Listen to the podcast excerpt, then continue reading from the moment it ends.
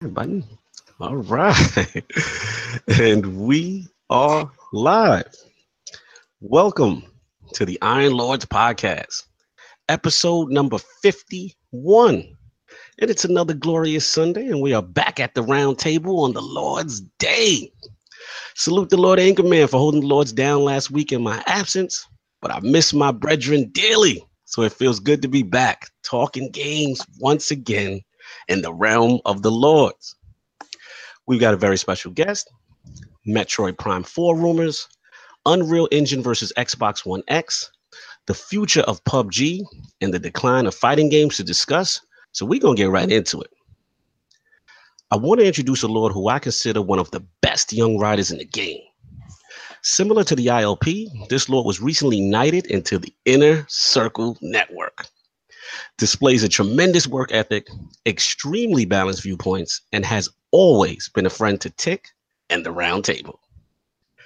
Introducing the editor of TICGN.com and the Lord of Computer Science at RTS Games, the Direwolf and original Geralt of Rivia, welcoming back to the realm of the Lords, my man, Lord Samuel Tolbert. How you doing, sir? I am doing very, very well, my lord. It is fantastic to be back here with all of you lords at the round table, and it's fantastic to make my debut as a part of the Inner Circle Gaming. Woo! Say it again. It's Say really, it again. really good. Nick is on fire. We are all doing awesome. Let's get this show on the road. Let's get it going, man. Brethren is in the building. I love it. It's Tick Fam night. no doubt. And of course, we have the four horsemen of gaming, whose usual suspects at the round table. My co-host with the co-most ain't in yet. He should be joining us in progress. But of course, we have the most technical gaming lord, the solo gamer who lives for the single player selfish experience, and also the lord of receipts. Mr. Offline Profile Illuminati himself, my man, Lord Sovereign. How you doing, sir? Doing great, man. Doing fantastic. Glad, glad to have everybody back in. Glad to be here with, with Lord Sam. I wasn't here the first time around, so I, I have not had the pleasure of being on the podcast with him yet. Using So, yeah.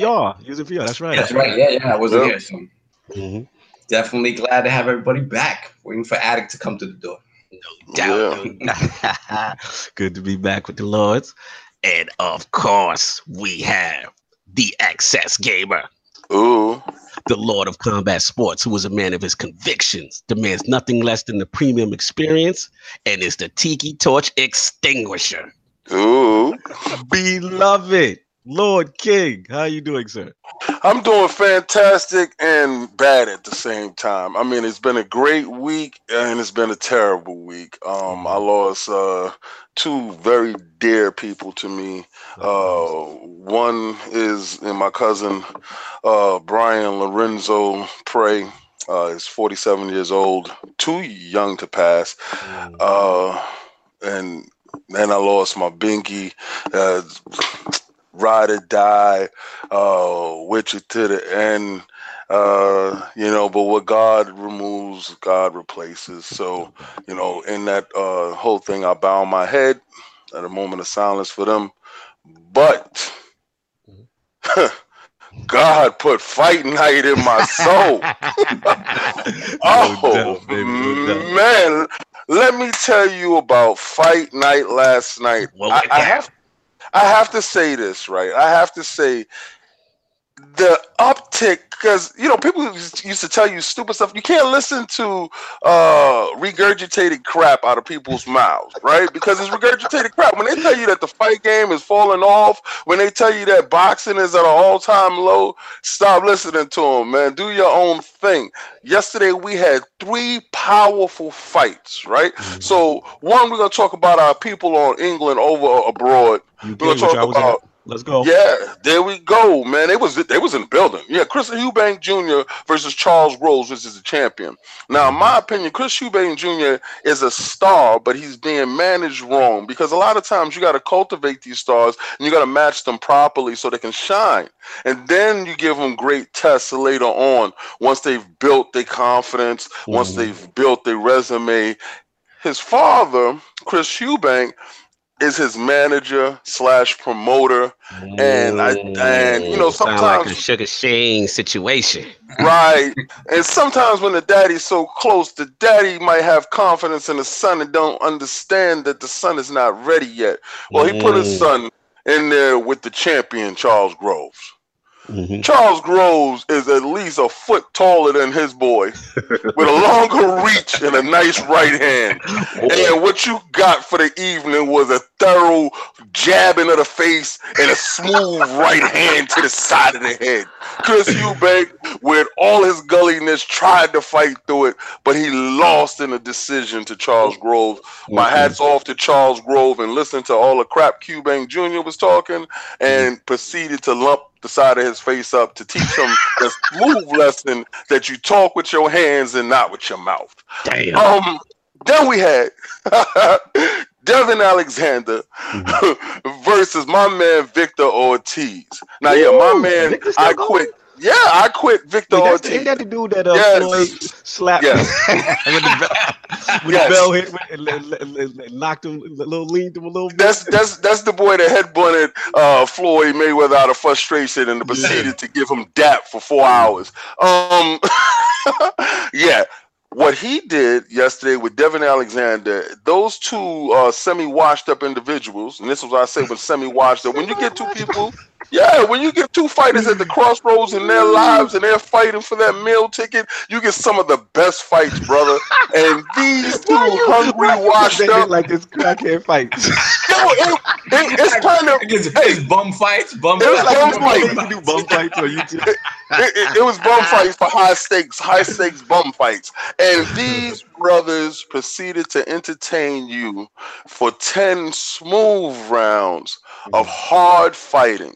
Which I thought Devon Alexander won, but in, in some weird poetic justice, a draw was given because Victor Ortiz was Mm. pushing the fight, and you know you had some people rooting for Victor Ortiz with their heart, like "Don't give up, brother, keep fighting." He had a swollen eye, and he was in the mix. It was beautiful last night, the final fight, you had Danny Garcia versus Rios.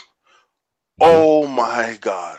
Hey, yo, I, you know, I don't have too many man crushes. I got, you know, my man crushes. But My- outside of Lord, your Lord and Savior Phil Spencer, Oh, that's he, you know what I'm saying? Like he's he's the only begotten only son. Yeah, he's the only begotten son, so we're gonna have to keep him on a different pedal. but as we're talking about performers in these streets, Let's go. Danny Garcia in this boxing ring is probably one of my favorite fighters. He is not the flashiest. He is not the best boxer. He is he. I don't know what's so special about him that I am enduring myself too. But I guess it's his that his Philly heart. The dude mm. doesn't back down. He's like my dog, Sir Benjamin Johnson. Oh yeah, I, I Lord- found out about Sir Benjamin Yeah. Johnson last night when I came over to you guys Yes. Lord, uh, King, house. Yeah, listen, Sir Benjamin Johnson is not a year old yet, but Sir Benjamin Johnson will kill for the king. Let me tell you this, okay? Lord Cognito found out. I told him, do not take your hands out your pockets because he will remove your hands. Okay? Yeah, he's, he's, he's the original dire wolf, Lord said. Yes. That, that Oh. dog, oh Lord. So Continue, Lord King. last night, Danny Garcia and and Rios they were pitted against each other, and Rios is a come at you tank.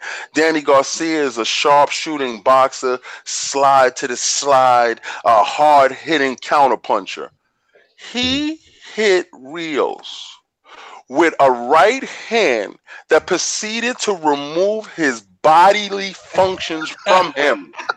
It short circuited his brain with the right hand. His whole body leaned out like he faded out of the picture. Like somebody removed the battery from his spine because he was going good up until he he froze him with the jab. Yeah. Ugh. Mm. Then the right hand came over the top. And it was over. and he tried to get up valiantly. Rios got up and he was like, he was trying to fool the ref, like, I'm good, baby. I'm good. Just let me just do this. so the ref called his bluff and said, Walk to me. When he said walk to me, his legs said, What you talking about? You want to dance right now? we gonna pull his dance out right now. Oh, he, he, was like, Nah, brother, you try. He gonna kill you. You go back in.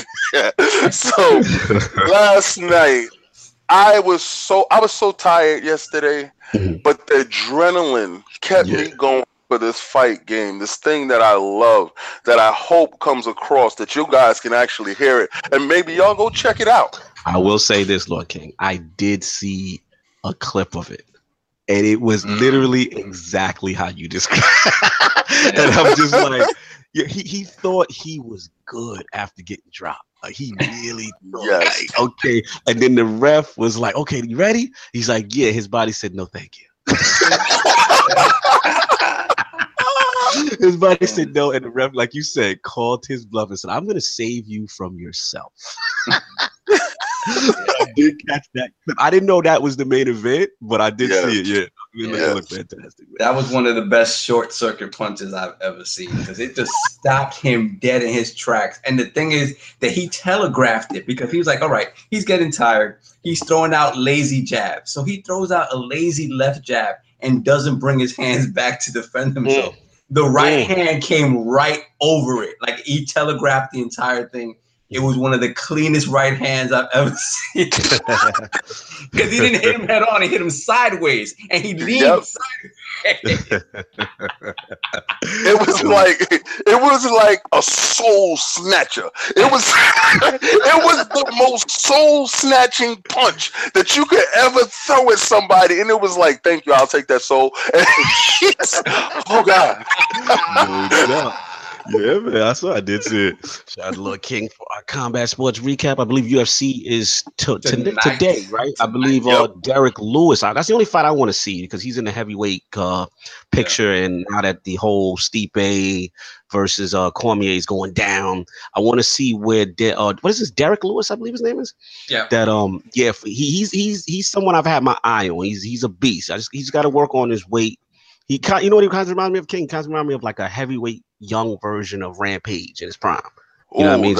Just real nice. aggressive. You might like this kid, so be on the lookout for him. He fights tonight, and I believe he's fighting a young, you know, good, good contender. So I want to see where he places because if he does well, he'll be in the mix with the Stipe and the Ngannou's and yeah, see, yeah, I love how Dana is working it over there. How he pits these guys against yeah. each other. There's no soft touches for anyone. No yeah, doubt. I mean, yeah. The main event we got Cowboy Cerrone though oh, versus oh, yeah. yeah, I like him. Cowboy, yeah. like I gotta give it a cowboy. Cowboy come out there, he's always gonna give you a good fight, and some nights he's just not there, and he'll he'll get stretched. Yeah, like what he did always, with Showtime Pettis, my boy Showtime yeah. Pettis. Exactly. well, shout out to Showtime when he was good. When he was good, that kick, Showtime. That, that, yeah, exactly. he's seen better days though, but like, yeah. I think Cerrone. That's why they keep Cerrone around. Like he's willing to fight anybody. True. True and he's always going to give you a good fight. And he may go out in a blaze of glory, or he may flush this guy out. Medeiros hits hard. Mm-hmm. He's he's an in your face type of fighter, so it should be a good fight, man. No like doubt. no doubt, yeah. Looking forward to it.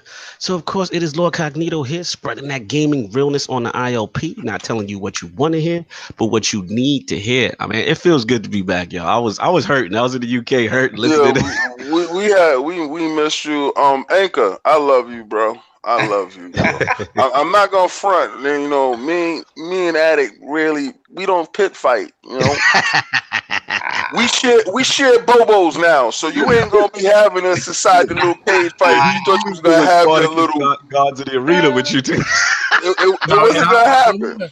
I want to confirm something. It's Woo! not. It's not been that King that I've been agreeing with King, he's been agreeing with me. So we got to confirm that right now. me agreeing oh, with anyone. Addict is saying he doesn't subscribe to the love. It just happens to happen. It just happens to happen. you, you know what's you know what's funny? And it, this is how the King brainwashing works, right? it allows somebody to believe that I'm doing the initiation, but technically it's not true. Oh but it, it is it is this though. A lot of times he's been right. Yeah. And he didn't understand. Like before, I would agree with him because a lot of times that he was right. Mm-hmm. He just was so cantankerous and he didn't like how right I was with him. You know, mm-hmm. he was mm-hmm. like, I'm over here. This is Addict's world, and I'm right over here. But he, he was able to allow me to share in his Addict's world. So that's why the Love Fest continued. no doubt, no doubt. Shout out to the Lord Addict. We got to get that popping for you. My co host with the co most, my brother from another mother, and the how of the young wolf. My man, Lord Addict, how we doing, sir? Pretty good. I just got off work. Yeah. Back in the building. Did you get a chance to see any uh Wakanda action yet? Shout out to uh my boy in the chat who said Wakanda forever. I believe it was That's Show right. On, Show on W. Did you get a chance to see it yet? Or you you, you, you are gonna try to try to see it soon? I'm gonna try to see it this weekend. No doubt, right. my man. You gotta see it, guys. And uh, we also have to chastise Lord Anchor. Um, I put a tweet out you know, he did a top 15 of um, I believe his greatest MCU films. And unfortunately, he had the nerve to have the Winter Soldier at number nine. So effective immediately, Lords of the Multiverse Yo, uh, Tick podcast. Wait, hold on, guy. Let me finish. Yeah, I know, man. You gonna go in. He was going in on me yesterday. we effectively would like to remove Anchorman from the multiverse due to his um, impaired judgment. Um, he's, he, he, must. I was gonna say he must have been under duress in his situation when he. Hey, Lord that. Sam, I, I, I, have a feeling I want you to go over there. I think you'd be more reasonable. Yeah, yeah, Lord Sam, we, we, we have to we have to make a petition. Someone with, with a balanced perspective and viewpoint, because we really have to save Anchorman from himself. he, he, he's due to call me sooner or later today. We got some business stuff to discuss, so don't you worry. I'll be I'll be reminding him. no, no. Don't be putting nonsense out like that. Winter Soldier at number nine. Look, King, I know you want to chime in real quick. Oh, yeah, I got it. I, first oh. of all. I got I gotta say this. I gotta say Black Panther is the greatest movie I've ever seen in my life. All right. Now now how it may affect other people's that's their business. Yeah. My love and my feeling for my people is so overwhelming to me. As I sat in the movie, I openly wept throughout the whole movie. To be honest with you, Powerful. I've only cried in one movie in my whole life, and that was Lion King. And don't and lie, that's the Notebook. No, no, no. you know, and I'm, I'm, I'm, gonna say, I'm gonna say this. I'm gonna say that it's, it's not no, oh, oh, King is soft on movie. No, nigga. I watched the Notebook. It's, it's not that situation. But mm-hmm. this movie affected me in a manner that I didn't expect. Yes. It's a movie that stands on its own without any superhero. It's a movie that has superhero elements. It's not a superhero movie. It's, it, you're right. Yeah. It's on its own. Man. Shout out to Lord Chicken Spaghetti. First time in the chat, I say he said blasphemous. Stephen A. Smith, but that's right. We gotta all band together. We gotta sign this petition to save Anchorman from the. okay, the Winter Soldier thing. He went in on me yesterday. We talked for at least an hour when Lord Cognito showed up, and he asked me my top uh, Marvel movies, and he didn't like my ranking of Winter Soldier. And where yeah, no, I, am very disgusted with you. Yeah. Right? yeah, you, you, you, me and you will have to have a sidebar. He didn't like the fact that I love Age of Ultron, and I love oh, it for different reasons. God. I believe Dude, a I... movie is defined by the villain. All right the motivations of each villain has to be in line with the heroes in an opposite direction. He has to have a motivation that he believes to be so pure and so right oh, that if oh. you look at it from his perspective, you're like, he is kind of right though, but he's just doing it wrong. Like human genocide, uh, because we are a cancer on this planet, is completely wrong. but he's not saying anything that's wrong. You know, so you have to say, man, I really feel for him mm-hmm. as a mm-hmm. sentient being mm-hmm. becoming sentient and wanting to destroy the inferior mm-hmm. because the dominant species always takes over. We no have doubt. done it, and this no is how doubt. it goes. I, I get that. I get that as a villain. Like as a villain, his his motive motivations yeah. are amazing because he fully subjects to that. He prescribes to that completely, one hundred percent. My thing is the movie surrounding him. Thank that's you. That's all it is. That's, that's my yeah, no, no, and, and, and that's why it's my list. That's why it's my list. You understand? So Lord Cognito did not like where I put Winter Soldier oh, or Civil War. Oh, I'm not gonna stop list. besmirching the great name of winter. So, and I, I challenge y'all because I swear y'all probably have not watched it within the last year. Rewatch that movie because I'm telling y'all right now, I don't like Captain America. Lord Sov, Lord Kaibatsu. We was out in the parking lot with Lord Marlonius. We were all arguing at the end of this. at the end of uh, what's called Black Panther. Black Panther, I got to rewatch because to me it's so impactful it's in its own thing, right? It's it's Yes. I need to rewatch. It's such a powerful movie, right? So I got to rewatch it, and then I'm gonna come back and see where Black Panther, where I put that in the grand scope of things. But Winter Soldier, y'all gonna stop besmirching that. That is nearly a flawless film. But I'm gonna stop because I'm gonna leave that for the multiverse. I'm gonna stop. I think we all gonna have to join in on the multiverse. Yeah, multiverse it's gonna on have to be one. an Iron Lord podcast. Invade Multiverse. multiverse. Exactly. Collaboration ranking of the top MCU movies, right? Don't you love how they're volunteering me to be on another podcast a week? Yeah, you is. You in. you gotta watch Black It's going to be an event. The Inner It's Circle Civil. War. You know what I'm saying? Shout out to Fave, shout out to Undead, shout out to Mike P. The Truth, the Premium Brit, all y'all. We are coming for Anchorman's credentials for MCU films. Shout out to Requeno, but um Ragnarok is my second best film. so Oh, Lord, watch we your gonna mouth. into these- we gonna get into these games. now that we got Lord Sam here, he went through our, our combat sports and our MCU foolishness. Let's get to Lord Sam. What have you been playing this week, Lord Sam? Oh, good lord, what have I not been playing this week? Uh, let's see here. For starters, I have been playing. I mean, come on, you all know me. The X enhanced patch for The Witcher hit, and I was like, right, bye, y'all. So I've been taking my time, enjoying that. I'm in no rush whatsoever to complete this playthrough. It's just like, you know, a little bit here, a little bit there, enjoying that 60 frames, enjoying the higher res, the HDR. It's all such good stuff. Such a Yeah. fantastic game, such an incredible story. CD Projekt Red, they are the devs. They're number one in my book hmm awesome. Then I don't know how many of you read my impressions, but I've been playing quite a bit of Crytek's new game that is in closed alpha called Hunt Showdown. Now, ha- how many of you have heard of that? How many of you? Nah, know talk about- about that No, Sam. talk to me. Okay, Mhm. so it was originally called Hunt Horrors of the Gilded Age back in 2014, but Crytek, as we all know, went through some extreme financial problems. Yeah. A lot of studios got closed, unfortunately. Lost my goddamn Ryse. Mm. Yes, don't even remind me about Ryse. Let's not go down there right now. But Crytek, the main studio in Germany, seems to be doing a lot better. And last year at E3, I had a chance to talk to some of the developers and see a private showing for this new game that had reemerged from the closed IP, Mhm. retitled Hunt Showdown. And the basic idea is it takes place in an alternate universe, 18th, 19th century. British Empire is at its height. But there's something wrong in the world. Colonies are disappearing. There's these mysterious creatures coming out of nowhere. It's all very gothic and otherworldly, very demonic, very disturbing. So you play. It's a multiplayer. We're playing a Mass game. Effect uh, uh, prequel, right? no, no, it's not a Mass Effect prequel. It's a multiplayer game where you can go in alone or with one other friend. You load up on all your equipment beforehand, so you gotta choose how many Molotov cocktails you want to take, whether you want a double barrel shotgun, a revolver, any of that stuff. And you go in, and the job you do is you take a contract to find and kill some particular beast. It might be a giant spider the size of a barn roof. It might be this butcher with like a twisted goat head and ragged Ooh. limbs attached to its back. All very disturbing, visceral stuff. And what makes it really cool is if your character dies in that match, they die for good.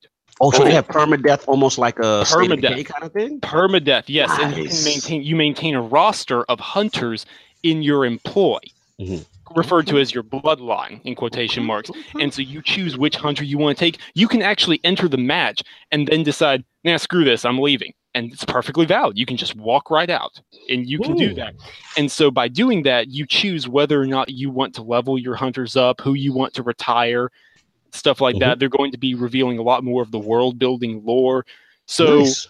It needs more optimization. It is definitely in Okay. closed alpha right now, but I encourage you all to pay This attention. definitely sounds like my kind of game, though. It yeah, could this sounds like a definite Lord Addict. I can see you with this big time. Here's the best way I can describe the setting: Talk is first person Bloodborne. The first ten minutes of Bloodborne in first person. That's Wow. probably the best Now way you I get can me. explain the setting. with permadeath and the roster of wild. I, I've seen some of the gameplay. The gameplay is really cool because the, the premise is that you get put on this map with uh, that is a multiple different teams of two, right. right? So And they don't tell you how many. That's the thing. Yeah, they don't tell you how many on the know how many other players are out there. Mm, okay, this Yeah. sounds this sounds really good. So this has been taking up a lot of your time now. It has been. I put about 20 hours into the closed alpha right now. Uh, Mhm. They're doing some server maintenance, and I'm waiting on a big patch. They they're being very transparent. They have a roadmap of what features they're going to be adding. They're taking feedback for literally everything. They really want this to be a success.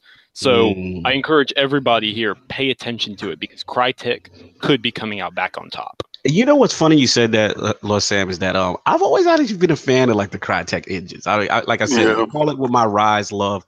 I still think that is a technological marvel. For and you think about it, at that point, remember, the, yeah, the Xbox One X had the Kinect still taking the ten percent extra resources. The SDKs were old. You know what I mean? Like it was Mhm. and for that game to look how it looked, I remember putting a tweet out. You know, I, I hit up everybody involved with the project, including Phil Spencer. Just like, man, I would love just a even if not, there's not going to be a sequel. Man, I would love a 4K enhanced version I know. on the I X know. just to see it in old because it still hangs up now. It still it still holds Yep. up now, man. CryEngine is a beautiful thing. Yes. Not the easiest engine in the world to optimize, but it is a beautiful, beautiful. Absolutely. Prey used it, and those shots of space with the debris mm. floating around the station, it, it's breathtaking. Mm. Absolutely. Too bad it was wrapped around a garbage game, but don't you get me started, King. no, no, no, no, no, no, no. Let's no, no, come for you. Don't you start. Don't you do it. You know, you know. I, am gonna say this because I'm still playing through the game now, and it's a labor, but it's a labor of love in the sense that I played the first Prey, and I loved it, and I'm trying to wrap myself around the game and the change, the dramatic change in the direction and where we're going with these little dark monsters. Yeah. Um, it just felt like it was lazy when they came up with the monsters, Mhm. but I'm going to keep playing Prey, because the premise of them turning into things in the in like ordinary things like that that chandelier it's, it's a monster.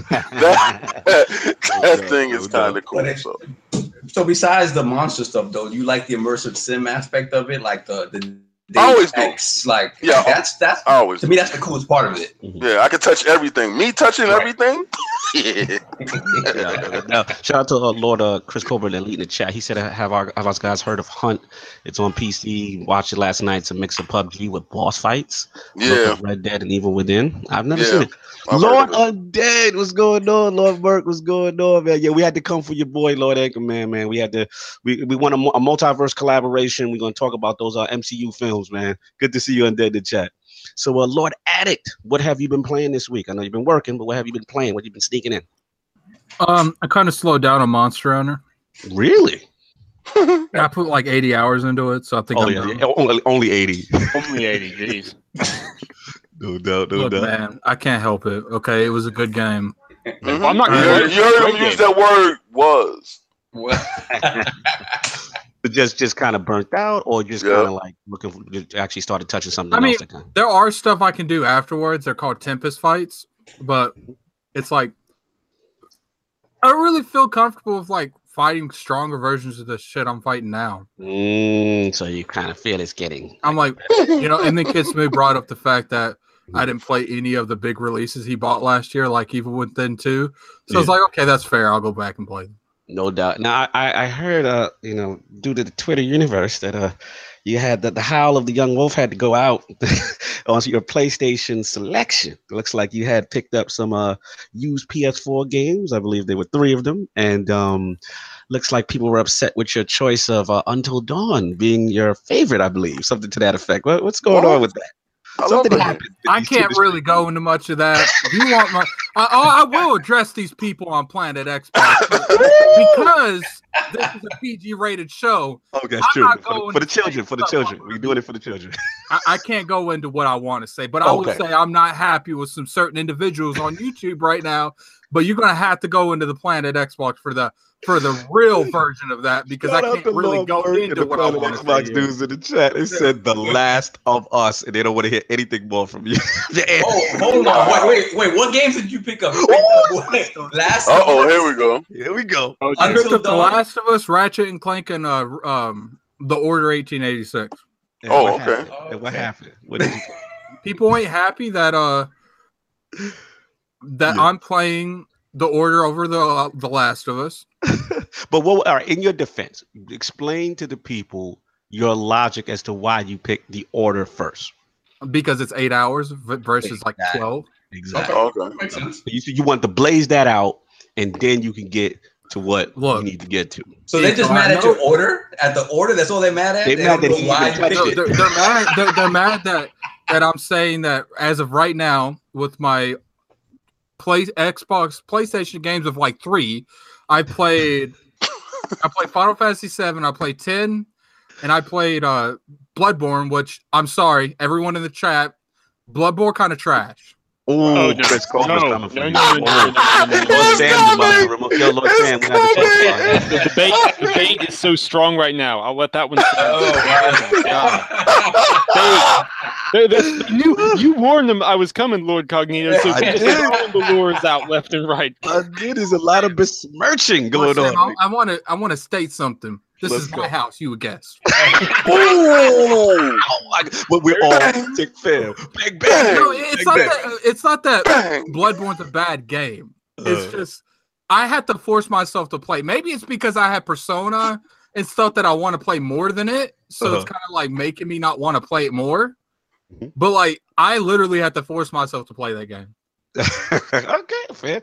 That, that is your opinion. This is your assessment. We will let that rock. Shout out to the Lords of the Planet Xbox. I know they will be coming for your neck when they see you in that chat. I mean, it's whatever. They'll come from my neck all they want in the chat. They won't say it to my face. Lord Soft, what have you been playing this week?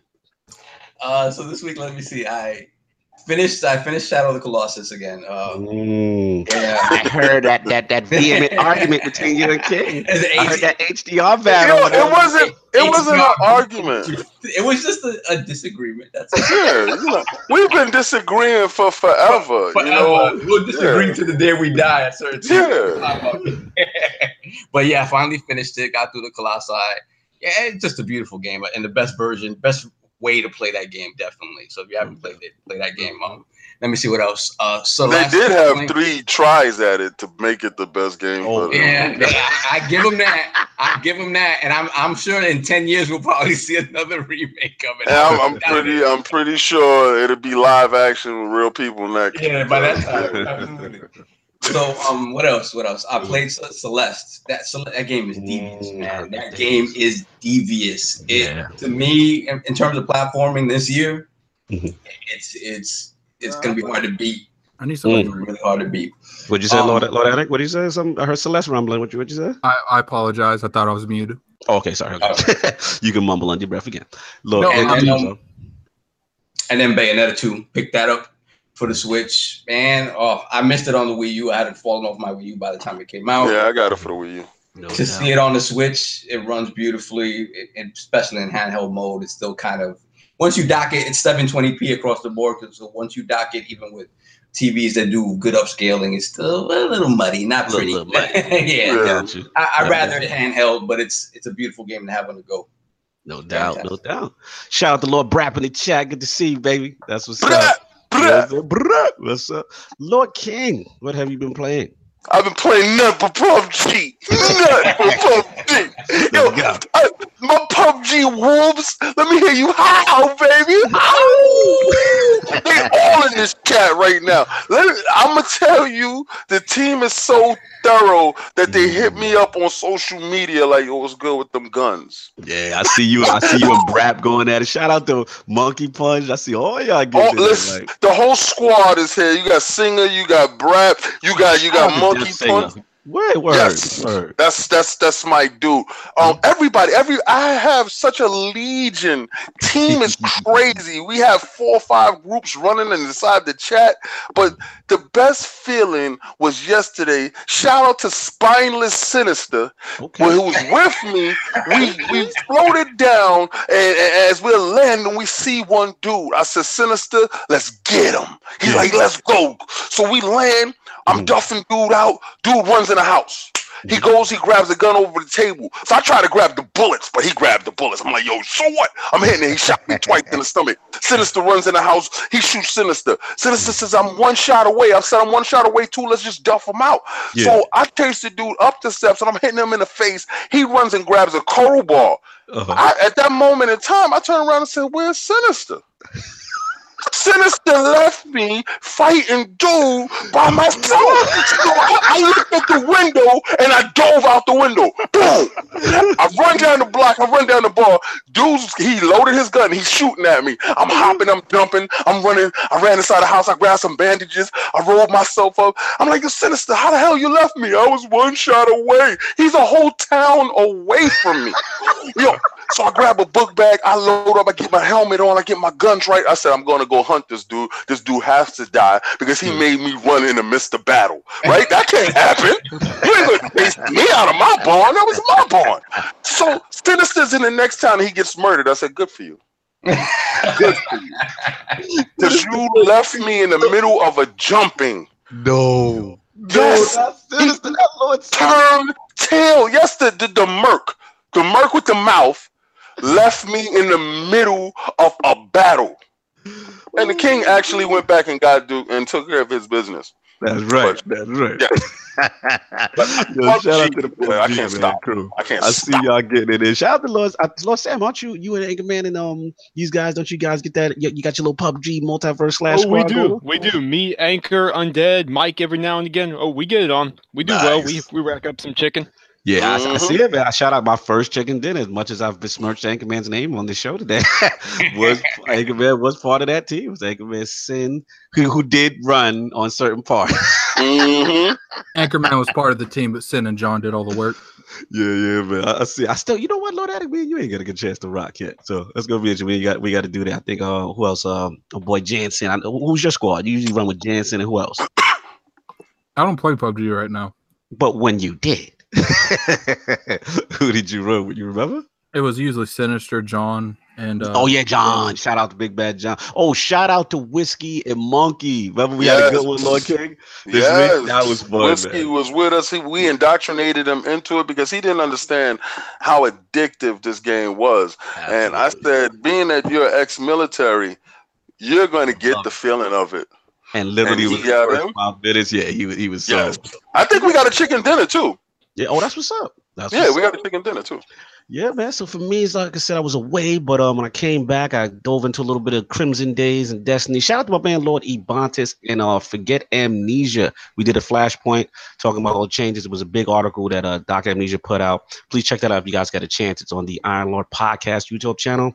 Flashpoint number four. So we were talking about all the changes. He actually went pretty viral, man, in Destiny Legary, and a lot of the uh, Destiny community gave us a shout for that passionate article that was written. So I did that. I obviously played PUBG with the crew. You know what I mean? And Mhm. finally, y'all got to give me a round of applause, y'all. I have finished. This is the police for the Switch. Oh, what? Three months. that game is long, but man, did I love it.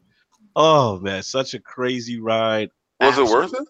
You know what? It was. It was because what it what it built to, I didn't see coming. Without you know giving out spoilers, there's. There's just something that is very dramatic that you have to make uh kind of like a Mass Effect style decision hmm towards the end and then um based on what you choose you got some different outcomes and stuff like that. So apparently there's like levels of endings and you know that whole bit of trend now i will say just like mass effect i don't know if the actual ending itself was worth it.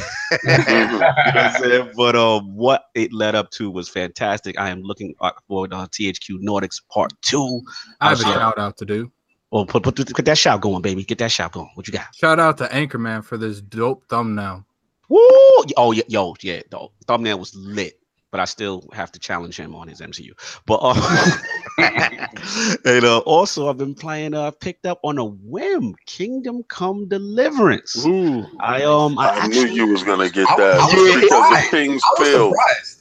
You know Because what? of King's Field. Yes, I knew you was gonna Lord get it. King, Lord King knows me well. Lord, I, Lord King knows I used to be a fiend for King's Field. You know, we were. We, we were. found that game in the dark. Me and him, we when we on it, we I remember how we did it. We chipped in. He chipped in half. I chipped in half. Mhm. So we sat in the dark and we played this game. And it was a first person. It was. I I guess it felt like the first Skyrim to us. Yes, it Like, was like our yeah. first open world Skyrim where there's no direction, nothing really telling you what to do. Yeah. and you can go anywhere you want to go. You know, And we were picking up things, and we saw skeletons, and we were like, "Oh my I god, played it's Morrowind, amazing!" so I kind of that was my first one. Mm-hmm. Yeah, so I when I saw it, it automatically harkened back to it, and I knew you was gonna get it, and I was gonna ask you what was gonna be because I was hoping that you played it now because I saw Anchor had the dev on um yes. his on the multiverse, and yes. I really wanted to listen to that podcast. I'd be catching up between everybody's podcast, yes. but he had one podcast that was. Let um, me, tell, let me give some shout outs too. Shout out to Multiverse. Obviously, please check that. Um, shout out to Short Pause Gaming, my boy Lord Dude. We're gonna get him on soon. Um, he had a great uh, interview, I believe, with the community manager as well. They asked some real quick good questions about it. And uh, also shout out to um NLG. They're gonna have something going on tonight. Please check them out again. Kingdom Come Deliverance. I'm kind of championing the game. Look, I'll say this about it it is so ambitious. It's like a realistic Skyrim. You're mm-hmm. talking about open world, but you're talking about you got to eat, you got to sleep, you can get drunk, you can overeat, you you know, saying you. It's just so many factors to it. And um, now I will admit there is some jank. there is some jank. There's some issues. There's some you know, little, there's bugs. I believe this was. Correct me if I'm wrong, Lord Sam. I believe this was initially like a Kickstarter crowd-funded game for years, right? Uh, for many years, yes. I believe back in began back in 2013. I'll have to look that up to verify, but mm. I've been following it for some time. I remember yeah. back the Kickstarter was announced years ago. It's been in development for a long, long right. time. Now Very ambitious. Oh, very ambitious. It, it's it's really ambitious, and the combat, like I said, it's going to take a while to get used to. It kind of reminds me, in uh, shout out to Piccolo, short short pause. It kind of reminds me of a Bushido Blade style. Piccolo. No Piccolo. He, we gonna have him. We will never leave you behind, Piccolo. John told me that it's very um, it's very one of those games where if you don't think you can take him, you can't mm-hmm. take him. Yeah. Yeah, man. It, it, it, it, it's it's you you can also fight multiple people at once, which is what I like.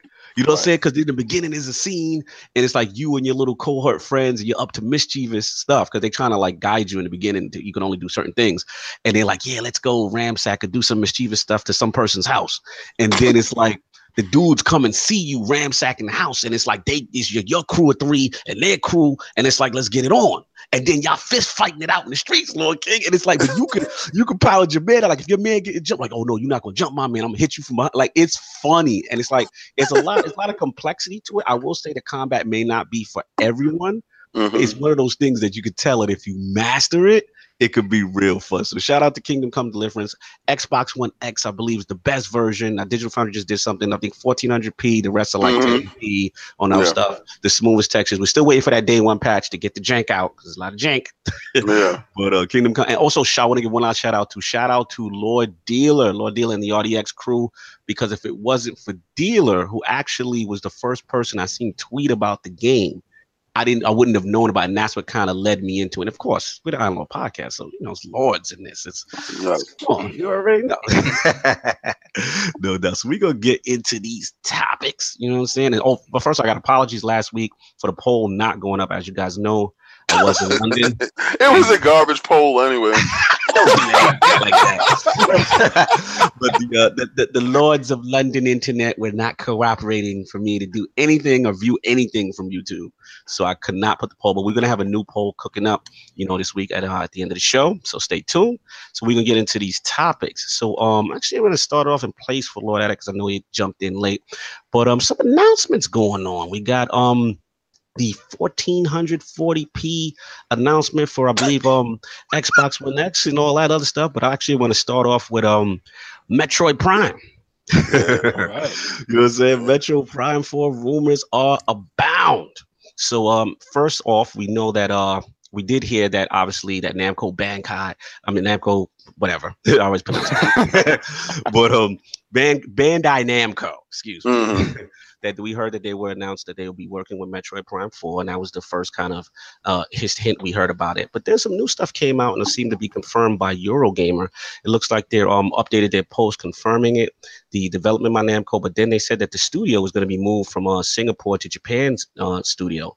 And then shout out to uh, Doc Trade, YouTuber Doc Trade, I believe um Lodak knows him as well that um, he actually started doing some LinkedIn digging, and it looks like um, it looks like they're definitely going to have like a senior online programmer. and this programmer is also the lead online programmer for Ace Combat 7. So there's some suspicions now going on that Mo- Metroid Prime 4 is going to have an online component. So I want to bring this to the Lords. Obviously, we heard about the Namco thing. We heard about also in this whole LinkedIn digging, we heard about Ridge Racer 8 being exclusive to Switch because he's also supposedly working on that. So I want to bring this to the Lords. We'll start off with Lord Sam first. What do you think about all of this? What do you think about Metroid Prime 4 possibly having an online component for the Switch? Okay, so Metroid Prime 4 having an online component, it makes perfect sense. I mm-hmm. think it's it's very realistic and honestly it lends those rumors even more credence. Here's why. Nintendo recently, a few weeks back, I think it was about a month and a half, reiterated that their plan, their strategy moving forward was to adopt games as a service. Mm. Even Nintendo is recognizing that games need to have more replayability. They need mm-hmm. to have more content. They need to support fewer games for a longer period of time. Mm-hmm. So, adding in an online support for Metroid Prime 4 while their online service is supposed to launch this year as well it mm-hmm. makes perfect sense. You get more people playing, people who would have enjoyed what is obviously going to be a fantastic campaign just a couple of times. Now they have a reason to continue playing. They can pressure their friends, like, hey, come on, we can play this together. This is going to be awesome. Mm-hmm. It makes perfect sense. It fits with their strategy and it fits with the current climate of gaming as a whole. Facts, facts, absolutely. Uh, Lord Addict, what do you? I don't know how your feelings are on Metroid series. I never, I never got a chance to talk to you. How do you always? How do you feel about the Metroid series and, and Prime Four being announced? Yeah, into Lord Sleep again. No, what? I, I, sorry, I was. I thought Lord Sleep returned. Uh, oh, no, no I'm here. Yo, no, okay. Metro, Metroid Prime Four. I never asked you like how you felt about like the Metroid series in general, and like um, you know, not when you heard about the announcement for four, and now this possibility of an online component in Metroid Prime. So, uh, what do you feel about all this? Well, first thing uh, before I even go into this is uh, King, you can't talk for this whole segment because I know you're going to talk. and, uh, I don't want to. I don't feel like hearing it. Uh, I didn't really play any of the older ones because I was too young. Uh, I started with Metroid Prime. King, shut up. the and, young uh, I'll try Metroid Prime Four. I mean, okay. it's uh, these days like there's very few of Nintendo's IPs that I actually mess with these days. Yeah, I could tell you've cooled on your Switch. Like you've cooled big time. I can tell.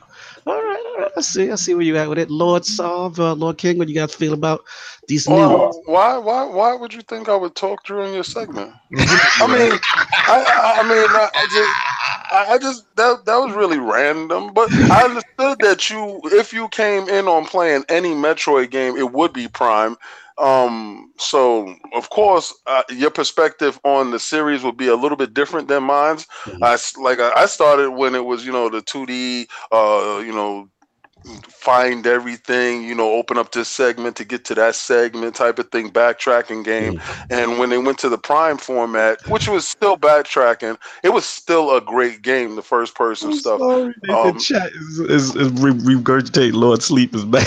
I'm sorry. yeah, they're terrible. see Lord Sleep in a while. It was just bad funny. yeah, they, they, they're, they're terrible. But um, no, I I, I want to see Prime. I want to see what evolution is going to be because that uh, crap that they released released on the 3DS, the the wetting of the bed that they put out there, where uh, Federation they, Force. Yeah, just take that. No, I'm I'm not, but I understood it was a test ground for their multiplayer. Mm-hmm. You you know what Nintendo does is uh, sometimes they throw out a game, a random game with a, a, good name on top of it to see if it you know sticks. Mm-hmm. Uh, that's one of the games that you will forget about. You know, um, sometimes the games hit like the Zelda Cross Swords. Remember that? Like it's four Zeldas yeah. running around on screen. So that was kind of weird, but they tried to do it again with the Metroid type of thing. And they just mm-hmm. wanted to see what works and what they can push going forward. Like uh, Sam said, Lord Sam said, it's mm-hmm. it's games as a service, Nintendo understands, and they see people making money over a long period of time off of one product. And what Nintendo's never did was drop the price of their games, mm-hmm. but now they can implement parts in their games with DLC that can get more money and more value out of games. I think Nintendo sees that, they're going for that, and they're going to probably do it better than everyone else, being that their system is on dual format. No doubt. Shout out to Chris Colbert. He is going so hard on Lord Addict right now. he said, "Yeah, he lost sleep, but he awake on Planet X." wow. Wow. They coming for you, Lord Addict. Oh man, they coming for you. Lord Salty, Why don't you up? come address me on Planet X? Oh, the young boy. no doubt. So in general, was it Lord Salty? Did you chime in on this? No, no. I mean, King pretty much took the words out of my mouth there. I think, uh, you know, that Federation Force was a test bed for this sort of stuff. Even back in the day on the DS, Metroid Prime Hunters, um, Mhm. it's something I think when you talk about games as a service, Prime Prime is that series that's that's that's perfect for it. It's a first person shooter. Um, you can create a lot of content around that and keep people coming back besides a single player campaign. Um, I think I, I think Metroid it- it's a perfect opportunity for them to take Metroid and elevate it to the level that a lot of people see it at, but it's not really at. You know, um, Mhm. in, in terms of the public consciousness. So it's going to be interesting to see what they do with it, and uh, adding online is is an obvious choice. Mhm. Um, and what's interesting is that I mean they've made statements indicating that what they're going to do with their online in general is going to blow you away. So I, you know, I don't know Nintendo to be to, to be hyperbolic about stuff and make statements like that. So I'm I'm interested to see what it is that they're doing with their service and how that specifically is going to apply to Metroid Prime Four. Should Mhm. be Yeah, I mean, I want to jump into. I mean, this is kind of interesting. I'm kind of. It's funny as much as I'm. I kid, I'm joking with Lord Addict and you know whatever, but it's just like, oh, shout out to oh the original NLGs in the chat. Oh man, Yep. Mullis, man, good to see you.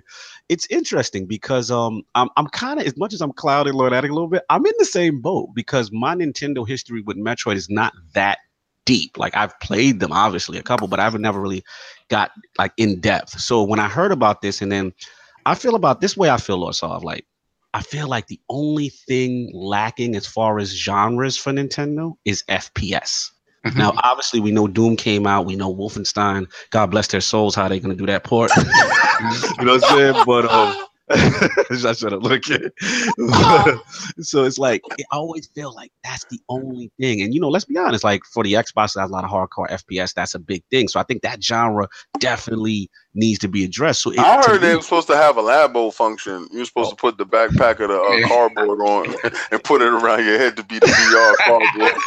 I wouldn't put it past them. I mean, you know what's funny? I wouldn't put it past them, and I wouldn't be put it past the fact that it would be successful. It's gonna be. It's gonna come with a free labo. You know, the thing about the thing about Prime is that when you look at the campaign, the campaign isn't your standard FPS. Your, your campaign is very much a standard Metroid game in first person format. So it, it doesn't lend itself to to the to like sort of multiplayer stuff. So anything multiplayer in terms of you know PvP would have to be something more in the vein of a regular FPS, and that's what brings people back in, right? Mhm. So I think that's my thinking. Like whatever multiplayer is, it's going to be more in the vein of a traditional FPS because whatever Metroid Prime is as a campaign is much different to a regular FPS. Gotcha.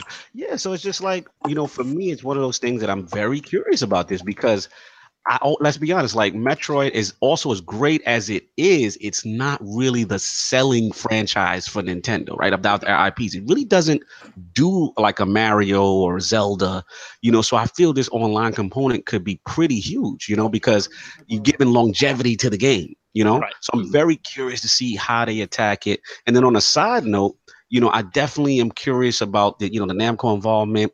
You know, this guy obviously he's done Ace Combat before. See how that goes. And we haven't really got into this. What is what do the Lords feel about this Ridge Racer 8 exclusive to Switch stuff? Like, Yeah, let's Well, Where bring now Lords the with this? Rye left. yeah, talk talk to me, Lord Sam. Where you at with that? Um, I'm gonna be honest. I have no idea where I'm at with that.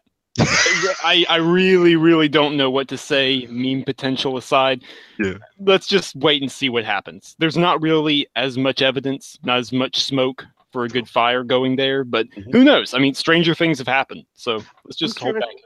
I hear you. I hear you. I'm curious for Lord King because uh, I know Lord King, me and you, you know, in our early PlayStation days, Ridge Racer was like that.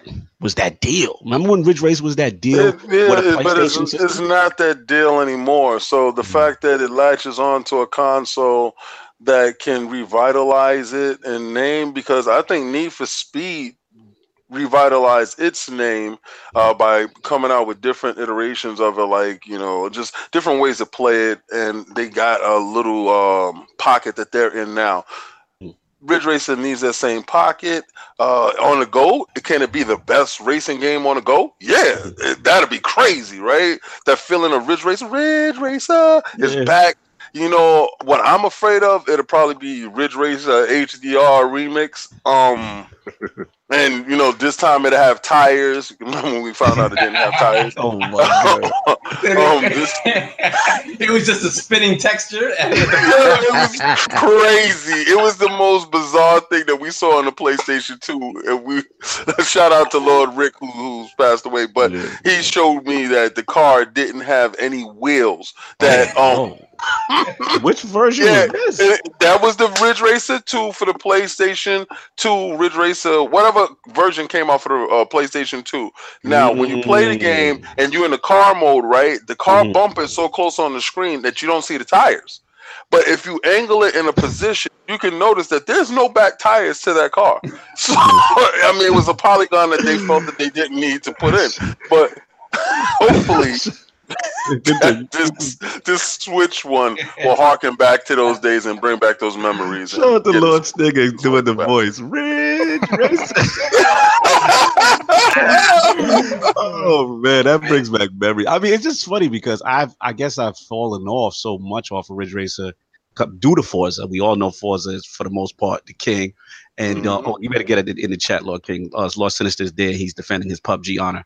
Um, I don't know what he's talking about because I have people, actual factual people that was there that can. This Singer could sit there and defend me himself. Singer heard the whole thing. Singer was in the party with us. Singer was there when me and, and, and, and Sinister landed together. We landed together and he tucked tail, turned yellow belly, and ran on the king, man. We was duffing one person out. It wasn't like we were in a battle of four. Singer it was us two against four.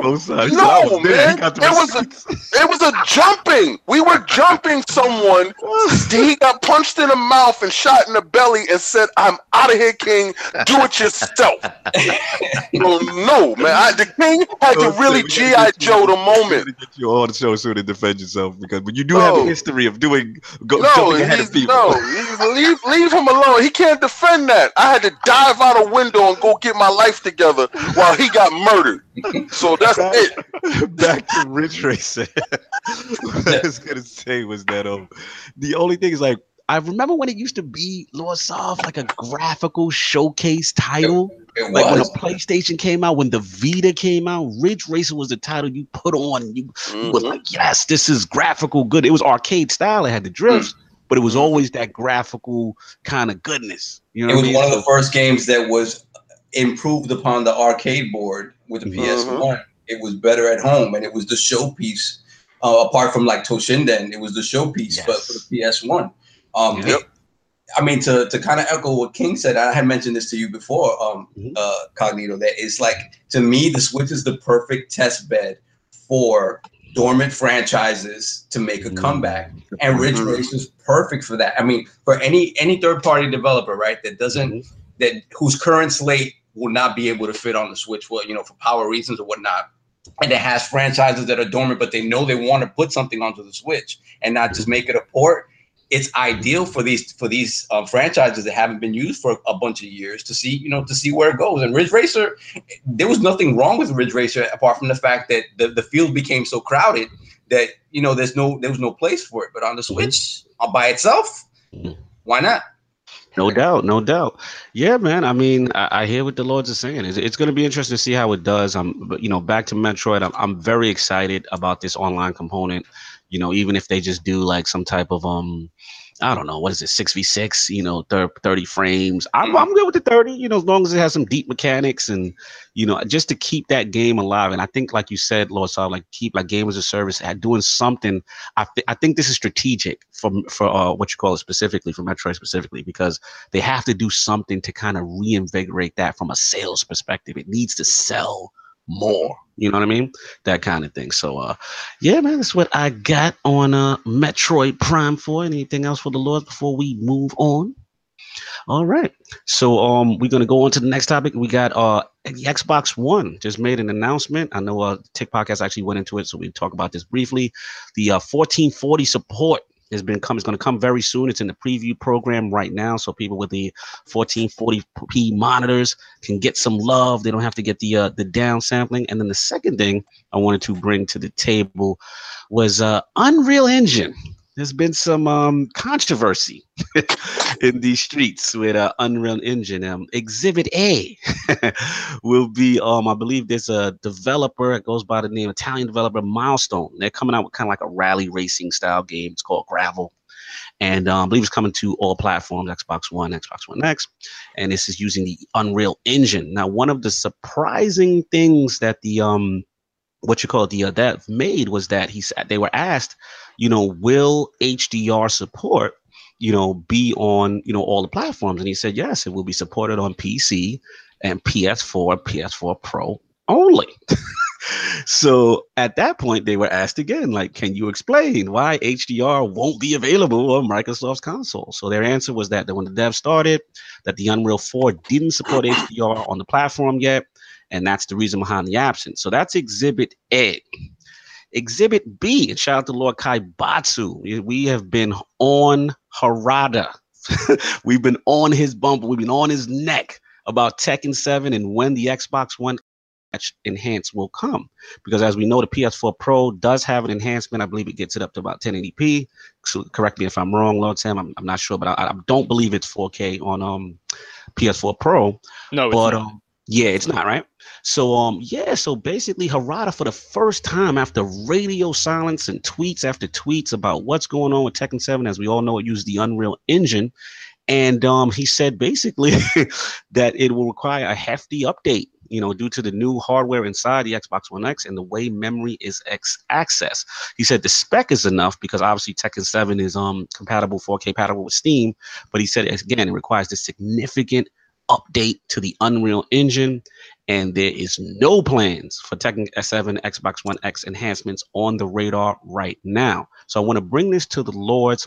Obviously, we know about the 1440p stuff, but I really want to also dig in on this Unreal Engine situation and what do we feel about whether it's the dev or whether it's the Xbox One X, you know, about this whole thing with having to optimize games on it. Let's start with Lord Sam, our guest.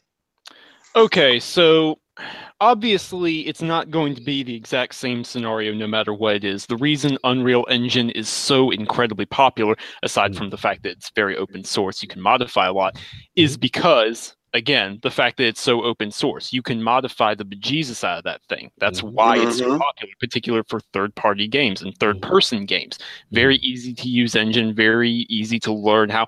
It's recommended to beginning programmers alongside Unity. You can do some impressive stuff. I'm going to be careful how I say this. Um, I think it's going to come down to effort. Mm. Obviously, it depends on what customizations you've made. Like okay, I don't know the details of what Tekken 7 is doing, what right. customized code they've gotten there. Maybe that makes certain things more difficult than others. Mm-hmm. That's just the way it is. Mm-hmm. But I will say this mm-hmm.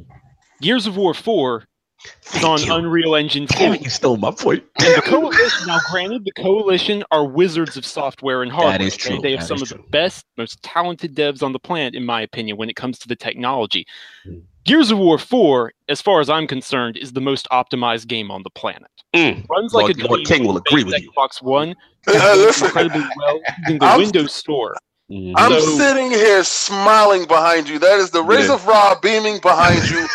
this Lord, is a Lord beautiful Sam, moment. You don't know what Yeah. you just did with that statement based on ILP 50 that went down. That's all I got to say. Continue. so Gears of War 4 got an update that lets it run at well over 1080p, 60 FPS, HDR, and not just any HDR, mind you. It had HDR in the beginning with the Mm. S, but incredible high quality HDR, some of the best mm. implementation Oh in my any game. Lord, Lord Sam, you gotta stop right now because you're mm. really stoking the mm. flame between Lord Saul and Lord, Lord King. I implore all the people in the chat Mm, listen mm. to ILP 50 there was a segment between Lord Saul mm. and Lord King versus HDR, and it was Gears of War 4 versus Shadow of the Colossus. And man, it was intense. And Lord, Lord Sam is out here stoking the flames. Well, I'm talking about on Lord Xbox. Sam was so I'm not, Lord no, Sam no, no, was hanging I'm out not with, a lot stoking anchors. I don't know. He, he might have got sworn from anchor. All right, Anchor all right, might have been like- reel it back in. Yo, time out, time out. He's gonna reel it back and he's gonna say exactly what I said. The Shadow Colossus is great for them. Go. We're talking about on the Xbox platform here because that's where the discussion Facts. was. Thank you. Gears of we're War talking about- has incredible HDR implementation. It's an incredibly well optimized game, and it uses Unreal Engine 4. At the same time, the Coalition are some of the most talented devs when it comes to hardware on the planet. So it comes down to the developer and how much, how many resources they're willing to pour into it, whether or not they think it's worth it.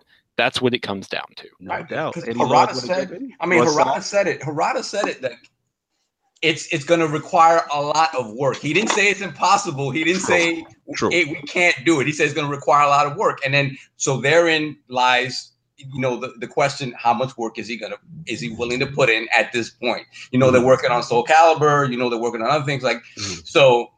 It's just a matter of whether they think it's worth it to pour the resources into doing this for this particular platform when it's easier to do on the other platform at this point in time. Um, it's it's the same thing I was saying. Like when it, when this first came out, I'm like, wait a minute. He said HDR isn't available for the platform yet, and I'm like, well, HDR was implemented on the on Xbox before PlayStation. Period. Like, so Mhm. what do you mean it wasn't available for the engine? The engine, the first taste of HDR that the engine had was on Xbox. Like, it, it doesn't make any sense. It, it to me, it was just like it's it's a matter. I don't. I never want to call anybody lazy. Right. But- Absolutely. We want to refrain from that. We want to refrain from that. But it, But- it, is it confusing, isn't it? it is very confusing because they make it seem like it is this this mountain uh, of, a, of a technical feat, Right. and, and it just doesn't make any it doesn't make any sense to me. It really and- doesn't. Shout out to Dev Singer chat. He correct me, correct him if he's wrong. He's saying Fortnite has HDR and that's Unreal Engine. Mm-hmm. There- There's just some there's just some confusion I have. I can tell you what it is. Talk to oh boy, here we go. I can tell you what it Go turn is. into Illuminati little I bit. No, it's not- it's not even that. It's not even that. It's, it's you know what they did? They said, all right, let's slap this together. They probably had a couple of develop, developers working on it. They said, let's slap this together. And they thought that it was going to fly under the radar. They was trying to do it like how they moved back in the days. Mhm. You can't move like that anymore. Mhm. These dudes are dissecting every last patch, every last DLC, every piece of code. You have people digging through code to look at what was thrown away to say, oh, he didn't do this. They're calling devs out now. So Mm-hmm. no more of that. And I'm not calling any dev lazy. What I'm trying to tell you is don't put it out if it's not ready. Don't half bake anything if it's not ready because you will be dragged through these streets and these guys with these tiki torches and these khakis are not playing. You understand? Like did he turn something that was supposed to be a positive into a complete negative. Mhm. How would you say that Unreal Engine 4 oh, you know, it's real hard to put the HDR in it. Retard? Now- Let me explain one part to you. Oh, It's Lord. baked into the system. Mm. So when you say that and you have other games using Unreal Engine and your game can't, you're looking wrong. You're looking bad. So they should they, they shouldn't have baked it. They should have just waited. Mhm. Now, mind you, like, now, mind you, Tekken Seven on Xbox One Mhm. was undercooked from the beginning. From the beginning, it was like Yes, seven It was like seven twenty. It just seemed like the, the same amount of effort was not put in to get it at least closer uh, uh, to, up to speed with the PlayStation version. So from the beginning, so at this point, it just seems like uh, it's a and, and then shout out to Lord Brap because he sort of echoes what I said. Like dev costs, they're looking at it from a business perspective, saying, okay, at this Mm. point in the life cycle of the game, right? Mhm. is it worth it putting this amount of money and resources into it? Mhm. Who's going to still be playing this game? But here's the thing, Lord. Here's the thing, Lord Soft. And this is where I slightly disagree, is because we've all seen since the Xbox One X has jumped out, right? We've all seen that Digital Foundry is the first to jump on these patches. It's almost free publicity to get an Xbox One X patch, and they do these comparison videos, right? Mm-hmm. To the point where you got you know other devs correcting stuff if anything goes wrong and wasn't optimized right. Shout out to EA and Titanfall. I mean, Respawn. Remember when they had a little snafu? Mm-hmm. You know what I'm saying at first. So it's just like it. Just I just struggle with the whole idea of like okay, from the I'm not saying it's not expensive. You you may be absolutely right, Lawsaw. Like it could be a dev cost thing, but I just struggled that like by not patching Tekken 7 on Xbox One X, like how does that benefit you? Like I I just don't see it. You know what I mean? As far as like if it if it was a patch, I could see so much pub coming to it. People, it kind of revitalizes the game. People look playing look like Lord saying like he's going back to Witcher right now. Mm-hmm. Oh yeah, that, that was one of those games. You're right. Exactly. He's going way back. People are digging in the crates on the Xbox One X just to see what a 4K enhancement can be, can be. And my thing is, okay, even if they can't do 4K, 4K or 1440p, can we get it to 1080p? I mean, mm-hmm. on a mm-hmm. Pro, it's 1080p. Like, can we at least get that? I just feel like, again, I don't want to say lazy never want to disrespect the dev. And you know, shout out to the Lord of Computer Science, Lord Salmon here. I will never do that. You know, we're techies. But it just feels odd to me that they look at it like there's it would yes. be a benefit. You you can per, you can call it out. It's perfectly acceptable to call out the decision as very odd, in mm, particular yes. when there's other contradictory examples out there. Exactly. This is so strange to me. Lord Addict, I know you're not the biggest teching guy, but like where are you at as far as this whole thing you know, as far as Unreal and you know devs, you know, as far as the Namco situation and also this game Gravel, I believe that's uh supposed to be has HDR on PS4 but not on uh, Xbox. Uh, I guess if people want to take pitchforks for them, let them. you have no bearing on this. You can, you can't not. so what, of, uh, what, what if it was a game highlighted about a game, but it's gameplay? I'm tired of that I understand. I understand. But he's not okay. He's coming from a standpoint where he doesn't have 4K and he doesn't have oh HDR, so it's not in a in in in his wheelhouse to say Even I really when we care were talking about, about 1080p mm-hmm. and I had a 1080p TV, I was still the same way. Mm-hmm. I'm tired of p- developers looking at more what a game looks like than what it plays like. No, I understand that about what the, you know your your priorities, but my question is based on the format of what we've seen so far. We've been seeing like all these titles getting announced that are supposed to be Xbox One X enhanced, right? But for whatever reason, you know, this particular title, when we've seen other examples when you know games have been you know upgraded even on PS4 Pro, you you don't have any issue on that. You have any stance on that? Mm-mm. Fair enough. Yeah. Shout out to Brap in the chat. He's like, yeah, guys, remember it's a small group of gamers going back to patch games. So he's just saying mm-hmm. from, a, from a resource standpoint, he's saying that might be a factor. Any other lords want to jump in before we move on? Mm-mm. All right, everyone's good. All right, so that's what I had on that. And the oh, actually, we didn't really talk about what the lords felt about the uh 1440p monitor functionality added for Xbox One X is in preview program right now. Anything that they add to um, give other options, give you more options to any game, I love it. I'm I'm down with it. If uh, more resolution modes is available to help whoever has what to get the best out of their game and their television setup and their audio setup, yes, I'm I'm mm-hmm. down with all of that. Absolutely. Yeah. All right, we are going to move on. Lord King, you've been out here in these PUBG streets. What's going on? All right, so um, PUBG is doing record numbers, and everybody's you know playing this game in droves. You have teams, you have everybody's getting on this game. So, and it's in the preview program, and constantly what I receive from people talking to me and tweeting and and getting at me, uh, did they patch it up? Mm. Did they do this? Uh, did this happen to it? Because maybe they got on the game and they didn't like it was herky jerky in the beginning. Mm-hmm. Maybe they get got on the game, they didn't like the resolution in the beginning. Mm-hmm. But the game has been constantly evolving week to week uh, with updates like regularly. Uh, that's fixing and enhancing the gameplay. They're changing stuff around because they listen to what's working and what's not working. Remember, it's coming from a PC pick space to a console space. Mm-hmm. So, in doing so, you have to change other things around, tweak other things because the gameplay is completely different when you're playing against PC uh, and console.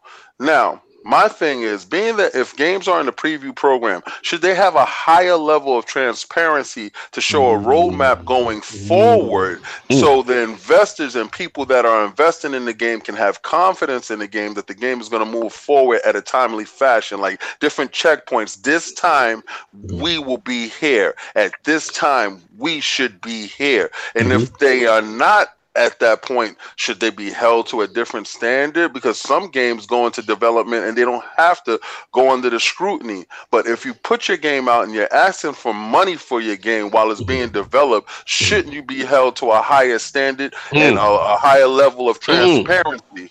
going forward mm. lord sam what do you feel i guess oh, lord sam disappeared on us he's muted all right. Any other little Look, Sam is the new Lord, Lord of down. we have moved the title. Yeah. Lord Sam, you jump in? Yeah, definitely. Um, I think any game in, in a preview program should have a roadmap for people who purchase, who buy into the game at an early stage and having they should give them an indication of where they want to take the game. Now, in terms of giving them um, concrete points that they're going to be at at specific time frames, I think that's a little tougher. I mean, I, when you talk about resources and how they how they use those resources as the money comes in mm-hmm. and team size stuff like that as it fluctuates, it's it's not an easy thing to to give set goalposts and say we're going to be here at this time because chances are they're going to disappoint people with that. But I just think I do think a general roadmap for where they want to take the game mm-hmm. does wonders to keep people invested in your vision for the game mm-hmm.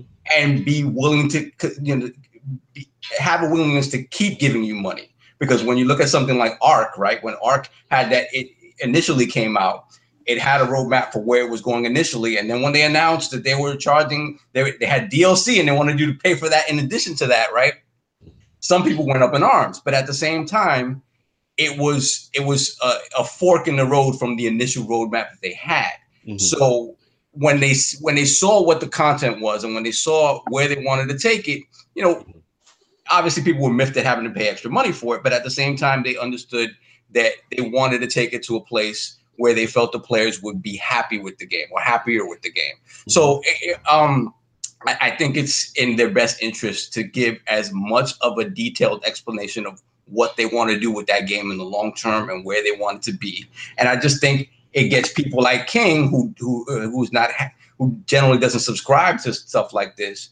It would get you more invested and more uh, uh, willing to drop that cash on on something that's unproven. Mm-hmm. Okay, fair enough. Fair enough. Yeah, I mean, this this is this is a good one. Um, I love I love this topic by Lord King because um we we all get into the whole game preview ethics, so to speak, right? Mm-hmm. and um, you know, we're paying for a price for a game that's in preview, but at the same time, you know, what obligation does the dev have to the community to let them know? And I think I'm gonna I'm of the mindset right now where it's like I feel they kind of have to do if you're not gonna do a roadmap, kind of like like shout out to Bungie now, who's finally kind of really implementing that. that we kind of seen, okay, this date we're getting this, this date we're getting that. You know, I think even like a developer blog or in, on your Twitter feed with the community, you kind of got to keep them up to breast. As I think this is like the community manager's job. Like he has to get out in front, really say what's going on with this preview program. And um, you know, I, I, that's just where I'm at with it. Because here's my thing with PUBG. I love PUBG. My thing is, I'm with mm-hmm. Lord King in the sense like, what's next? What what's going to be the end game. Like, talk right. to me about things. At least talk to me about future plans for the franchise, for where you want to go with it. Or, mm-hmm. you know, hey, we experienced this. And again, it's weird to give Bungie credit right now with all the snafus of Destiny 2.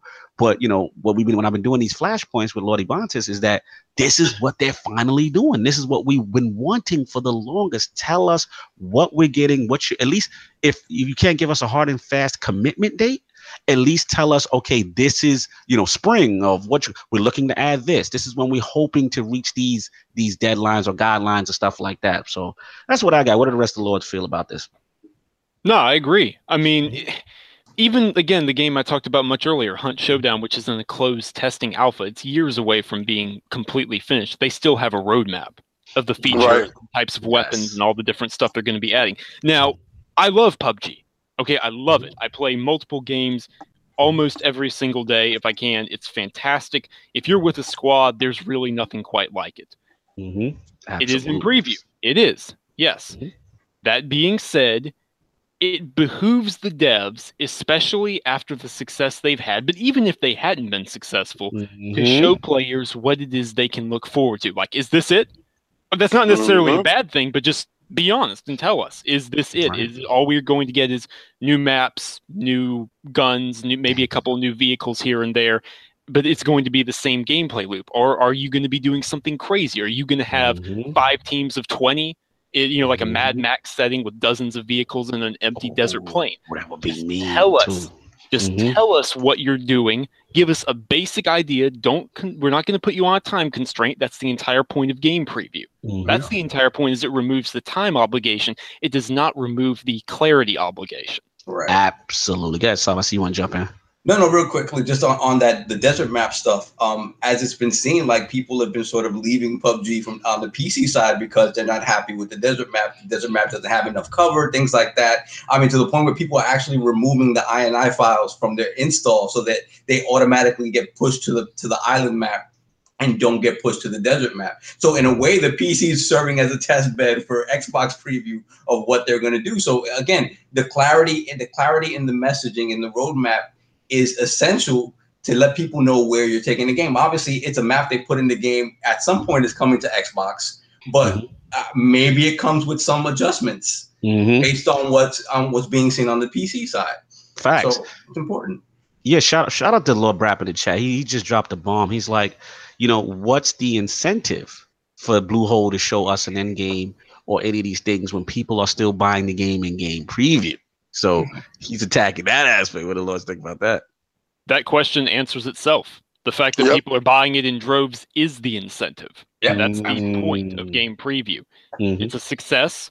Build on that. Be clear. If not, gotcha. people will move yo, on. Yo, wait if a second. Not, yo, Anchor, time out, time out, time out, time out, time out. I, I, I, was going in with Requeno talking about the fight, talking about Shawn Porter as an athlete. He's not really a mm-hmm. boxer, and Danny would KO him. Now, that, that's answering you, Requeno. But Anchor, you sitting here trying to poach my people, bro?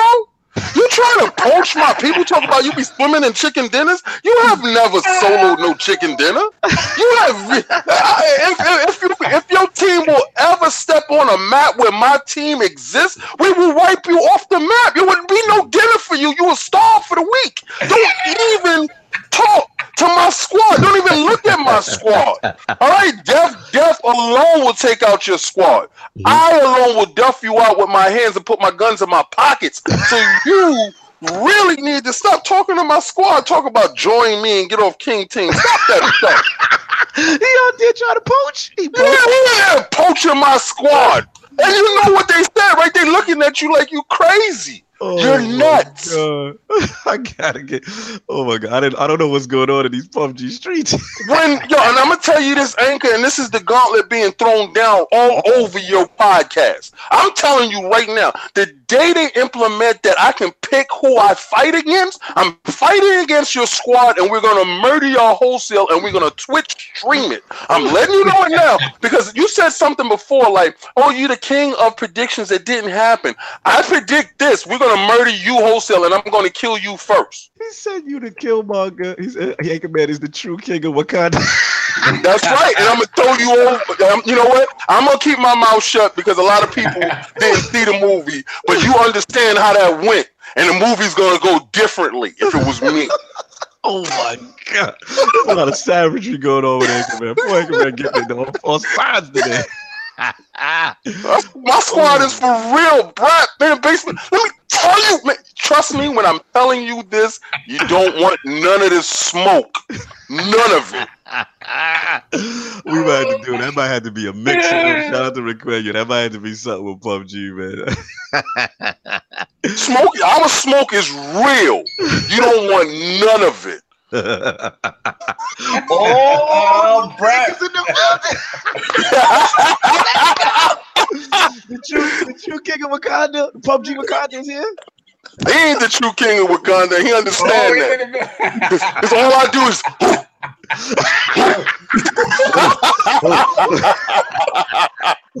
understand that. What's going on? You fresh off of seeing Black Panther? What's going on? I, I just got out of the theater. I just got home. My man, what's good? I, I, had to let you defend your honor. You've been besmirched throughout this entire podcast, including me. I, I talked foully. I threw dirt on your name. Oh, who else? King is in here. So we got Black Panther stuff real quick. I know you just saw it. Uh, we went. I'm not gonna do spoilers, that kind of thing. And then also you can you can defend your honor with PUBG. The floor is yours, Ludwig. I have no honor to. I don't have to defend my honor. if you seen if you seen the end of PUBG or not at the end of uh, Black Panther, you know what happens. Yeah, you came out looking for the parlay, and I'm not giving none. Man, understand, understand. That's a rewrite. That's a Bryan Singer rewrite. I will rewrite that right there. Yo, I love when Nickelback comes in the chat and everyone says language. He's our show. I think. Yo, shout out to your relevant native. Oh my god, he's killing me with the. it's so funny whenever the Lord slip up and we see Anchorman come in and moderate us, then everyone loves it. So everyone when Anchorman comes in, the, the theme is language. I love it. Yo, uh, Anchor, your overall impressions of the movie, just no no spoilers, just your I know you're gonna save it for your show. Just a little slight impression, how you felt of it. What it ranks, where's that with you as far as movies or just as far as a, a superhero movie itself? As a superhero movie, I really it's unique enough. Like it, it, the the overall structure of the movie itself, it's not like anything particularly new, but it's it has such a unique spin on how the plot is achieved mm-hmm. uh, and just everything. I, I walked away thinking like characters I didn't think I would enjoy. Yes, I walked away thinking like, okay, Mbaku. Mm-hmm. Loved him. Yes. Because in the comics, he's just some nobody guy, like mm-hmm. some like second rate villain kind of deal. Mm-hmm. Like just to have some like civil tension in Wakanda, but they they make his character way more interesting. Mm-hmm. And they give him a little bit of redemption, and I, I love that concept. And uh, Daniel Kaluuya again in the most relevant movie of the year, back to back. Yeah, yeah. Just, just, it, it was excellent. I, I walked away from it and thinking this is entirely relevant, but it didn't it didn't feel dated per se. There were there were a few little things like okay, some uh, I was I was rewatching all the, the Marvel Cinematic Universe movies mm-hmm. over the last week and a half. Brad is like spoilers, spoilers. no, don't, don't don't worry, Brad. He's not gonna say no, anything. Not, this is not spoilers. No. So I, I was rewatching a lot of the other ones, and a lot of them feel really dated. Like Iron Man Two feels really dated. Yeah. already. Not yeah. like just in terms of structure and stuff, but this one this one feels like it's a more prevalent like it feels like if you watch it feels like it requires a second viewing. Mm-hmm. Yeah.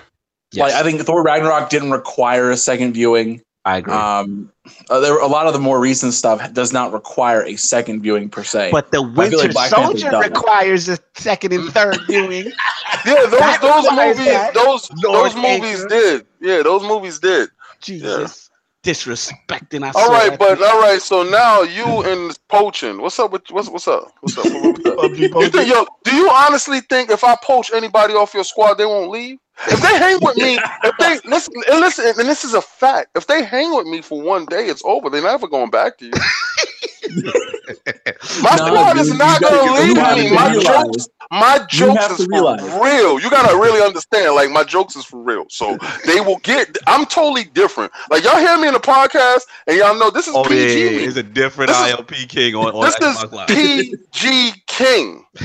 when you get in the room and you play with me, add me on Xbox, and I guarantee you, it's a fun fest time.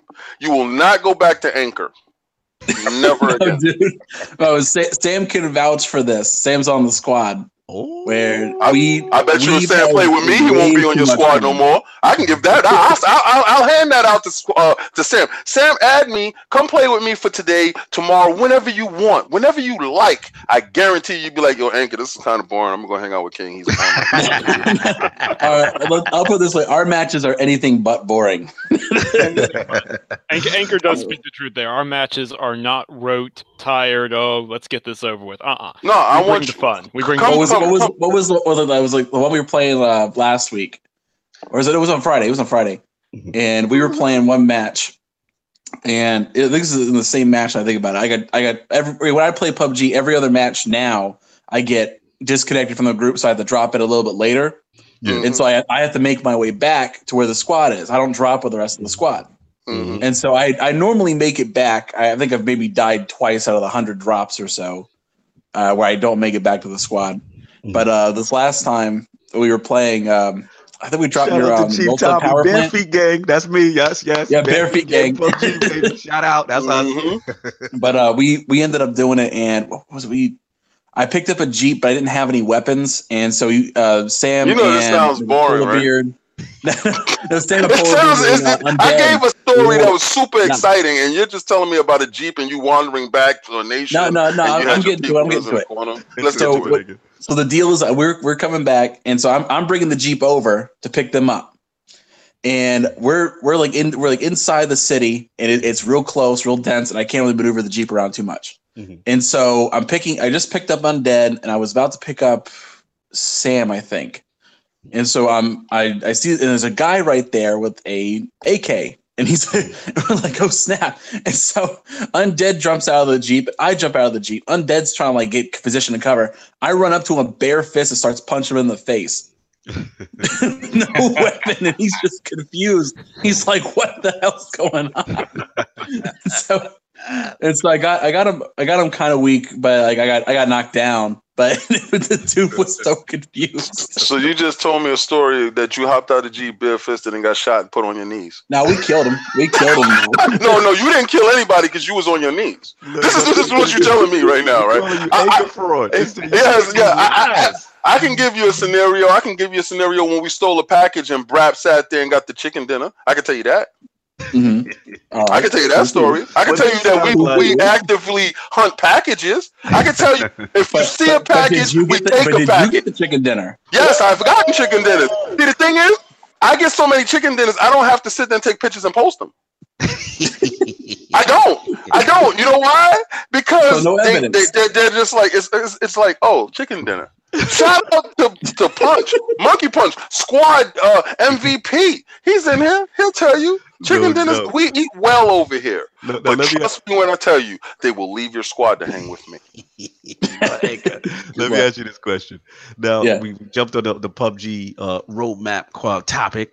So um, my question to you, because I saw you made a comment about this, that Lord King has to suffer for for for dropping his morals for the game. Yeah, I did. I did. So, I did. Yeah. What do you feel about this whole our topic in reference to preview program maybe being more transparent with roadmaps, or, or should they be mandatory? What, what's your whole thought process on that?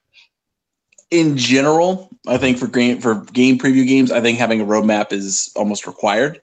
Mm. I, I, think that it does need to have some sort of roadmap. I think a good mm. example is like um, uh, what's the game? Um, oh, it was showed at E3 2016. It went to game preview. It's still there now, but it's supposed to be getting out of there pretty quickly. We happy few. Um, yeah, we roadmap and they they show pretty regularly okay this is what the plan is mm. i think for a game like that where it's in there for a long time and it's about adding more content than anything else i think yeah you show a roadmap now my next like, question like PUBG, you though okay continue i'm sorry i, I interrupted you yeah i was like with pubg though i don't really think they require a roadmap because they mm. they update it so frequently and the game already came out of early access on pc it didn't matter mm. it came mm-hmm. out Mm-hmm. And so we know it's coming out on Xbox. It's just about more stability patches and adding that other map. We're done. Gotcha. Like we so know what's coming. So your your feeling is as far as um a preview program in, in general, like you with the whole roadmap, but your whole thing is because PUBG has already been released on PC. This is a unique situation. We've already known what's happening over there. That there's no yeah. requirement on their end, even even to Lord Brad's point with the there's as far as incentive with the fact that they're making so much money and the success of PUBG. I don't think they're obligated to. When, when, a, when a game's already out on PC, it's already had its full release. Mm-hmm. You know what the ultimate goal is. Gotcha. Like, mm-hmm. get it, get it to the PC version. Gotcha. And if you can, if you can do that, you have no need to have your own like officially stated roadmap because it should be apparently clear. Mm-hmm. But on the other hand, like if it's a game where it's like, okay, like We Happy Few is the one I, I normally go to, or um, The Long Dark, where the game has not come out on any platform yet. It's on early mm-hmm. access. I think you do need to have some sort of roadmap. All right, yeah. fair enough. Okay. Fair enough. So anybody got anything left on the whole PUBG situation and the whose clan is better and all the stuff? now, what I would like is since it's on Xbox and you got everybody's got the squad, because we all know squad is so much fun. Like squad yeah. is oh squad God. is where it's at. Squad is where yes, it's at. I, I, totally agree, Lord saying. Like I would love them to have for the Xbox, like really utilize, you know, the Azure and the cloud servers and be able to either host or get your own, you know, squads versus squad. Or yeah, or just yeah, private server so we can just all be part of that 100. You know what I mean? Yeah. Almost like a one versus 100 PUBG. yeah. like let's go. Let's let's make that that's a strength of the platform. Let let's utilize it. And I really hope with the success of this game because it's so much fun. I watch Lord King all the time. I jump in there with you guys as much as I can. I see the crew. Lord Anchor, I've run with you as well. I see the crew. I see the fun. And how fun would it be? Would be like the entire TIC network. You know what I mean? Inside PUBG mm-hmm. versus whatever. Like it, it would just be so I see I think the potential of this game is so great. And I also just want end game stuff. No, no disrespect, you know, having a mock neck shirt and shoes. it's nice. But like just something else for from an end game perspective to keep you also coming back because it is so addictive. Well, we got loot crates. You get your loot crates. Yeah, but I just so, want you know more than cosmetic something. I, I, just I don't want I just want to see how they implement that. You know what I mean? Because we know battle royal is fun and it's addicting. I just also want like I don't know maybe some prestige kind of things to reward the people like you. They guys. will always have to be cosmetic though, regardless to what. You yeah. can't even start a match with something that gives you any form of advantage because it takes away from the whole of the game. The, the purity of the game. The only reason why I play this over Fortnite, mm-hmm. and this is the only reason why. At its super base level, it's in its purest form. The purest form is the fright of when you look over and you're falling out of the sky with your backpack, and the guy opens his chute next to you now, you say to yourself, Am I going to run from this dude or am I going to confront this dude? And he's saying the same thing. Mm-hmm. And in that raw nature of it, that's where the complexity lies because you have the flight or flight fight or flight moment and that's where the that's where the game is at its best and then your team comes into it and your boy comes over and he helps you like Angus said he got down on his knees but his team took the dude out how good did that feel? And you saying, pick me up. Let's go, let's go. That felt great. You jumped in the Jeep and you proceeded to go on and get the loot a house and the camaraderie that you share in this game, I think is the best team building because you get to learn people's tendencies. Yes. Like you know, like I get in the get in the tub. Uh, oh, Yo, shout out to Lord Sinister for brainwashing Lord Big Bad John. get in the tub what's going on? There's exploding. Just get the tug. Take off all your gear now. you, you, you know, if you come across a four-time scope and a sniper, who's the best sniper on your squad? Amen. You know who's the best rummager who, who will go out and clear out of town and let you know who's the scout, who's mm-hmm. the rogue. So you mm-hmm. also know who coordinates things or who's looking at the map and who's looking at the time. You get to a point where y'all a well-oiled machine. You're functioning at a level that it's beautiful. And then when they all come together and you get the chicken dinner, oh man, yeah, you just walk off the game and you like, so yeah, I'm at a point with this game that I haven't been with a lot of games that is preventing me from playing games. Yeah, that's what Lord Rand is saying. Lord Rand is saying the same thing. It's so addicting. It really is. It, and, and what I like about it is it's like quick bursts. You could just get in, you keep going, and even if you like, like I said, when we played this week with uh, Lord Monkey, Lord Whiskey week, Lord Whiskey played for the first time, and mm-hmm. it just mm-hmm. dying. He, I heard him laughing so hard. It's just like, yo, that was wild, funny. What happened? mm-hmm. And he played with me for the whole rest of the day. Yeah, man, absolutely. So, uh, yeah, we all got excited about PUBG. So we're gonna move on. Uh, our last topic, Lord. All right, guys. Well, have a good, have a good night. Um, no doubt. Thanks for that. Later, Anchor. Yo, Anchor. Um, I want to talk to you later about um Black Panther. So me and you talk on, on the Xbox. Yo, that multiverse better be lit, and that them top fives better get corrected tomorrow. Peace out, Anchor man. Love you, bro. All right, Lord Soft, you are up. What is going on with the fighting game genre? Talk to us. Yeah, so my topic is actually a topic that I, I poached from King from last week. King was gonna, yeah, he was gonna bring it up. He was gonna bring it up, and then he changed his mind and brought up the Google Yeti. But um, and then the funny thing is when he brought it up, I didn't really see anything to it. I said, "Wow, why is he mentioning this? This this is kind of news to me."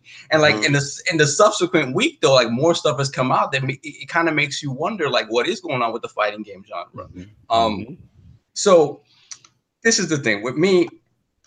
I want to know from you guys, what do you think fighting games have to do at this point in time in order to stay relevant throughout the market? Not not not necessarily not necessarily to the hardcore. The hardcore is going to stick to the fighting game genre. The fighting game genre is niche, but at the same time, you still have your hardcore that are there. But right. at the same time, when you see different models now, especially like with the news that um, For Honor is continuing to thrive after a lot of us thought that game was dead. Um, they're on they're on season five of, of, of content, and they I mean they have a number of players playing that game. And then when you look at a true fighter, yeah, but it, I mean the one on one aspect is the star of that game, though, right? Besides, yeah, but it's an engagement game. True. You can choose to engage or not engage, and you can engage where you feel like you add an advantage type of well, engagement. Well, that's part of my question, though. That's part of my right. question. Do you think a traditional fighting game has to do that sort of stuff to stay relevant, especially amongst people that are not the hardcore? Mm-hmm. Does it need that that sort of like you know that sort of grindy sort of loot thing that mm-hmm. these games have in order to stay relevant with people that are not hardcore mm. fighters. Mm. And I and I say that because I mean, like some of the stuff that King uh, was was going to bring to the table mm-hmm. for Dragon Ball Z fighters, kind of mm-hmm. losing eighty percent of his player base on the PC, right? And there, there could be varying reasons for that. Um, the, the recent news with Marvel versus Capcom Infinite, where um, mm-hmm. it was it was omitted from the Capcom uh, uh, World Championship Tour. It's omitted from Evo, and the word is that it's going to be removed from digital marketplaces by October. So, I mean, the, the game is essentially an unqualified flop. Mm, yep. Especially, especially for that series of games and how well they've done in the past. Mm-hmm. Um, and then again, and in contrast, you look at For Honor, a mm-hmm. game that people thought it had a nice little, it had a nice little push at the beginning. It sort of mm-hmm. fell off, and they just keep supporting it, supporting it, and supporting it. Right, like I said, they're on season five of content, and the player base just keeps growing. Um, mm-hmm. So, what do you think has to be done with the, with fighting games in this day and age to continue to keep them relevant? And mm. This is good. Uh, this is a good question. Yeah, I'll, I will let somebody else jump in first because okay. I had information privy.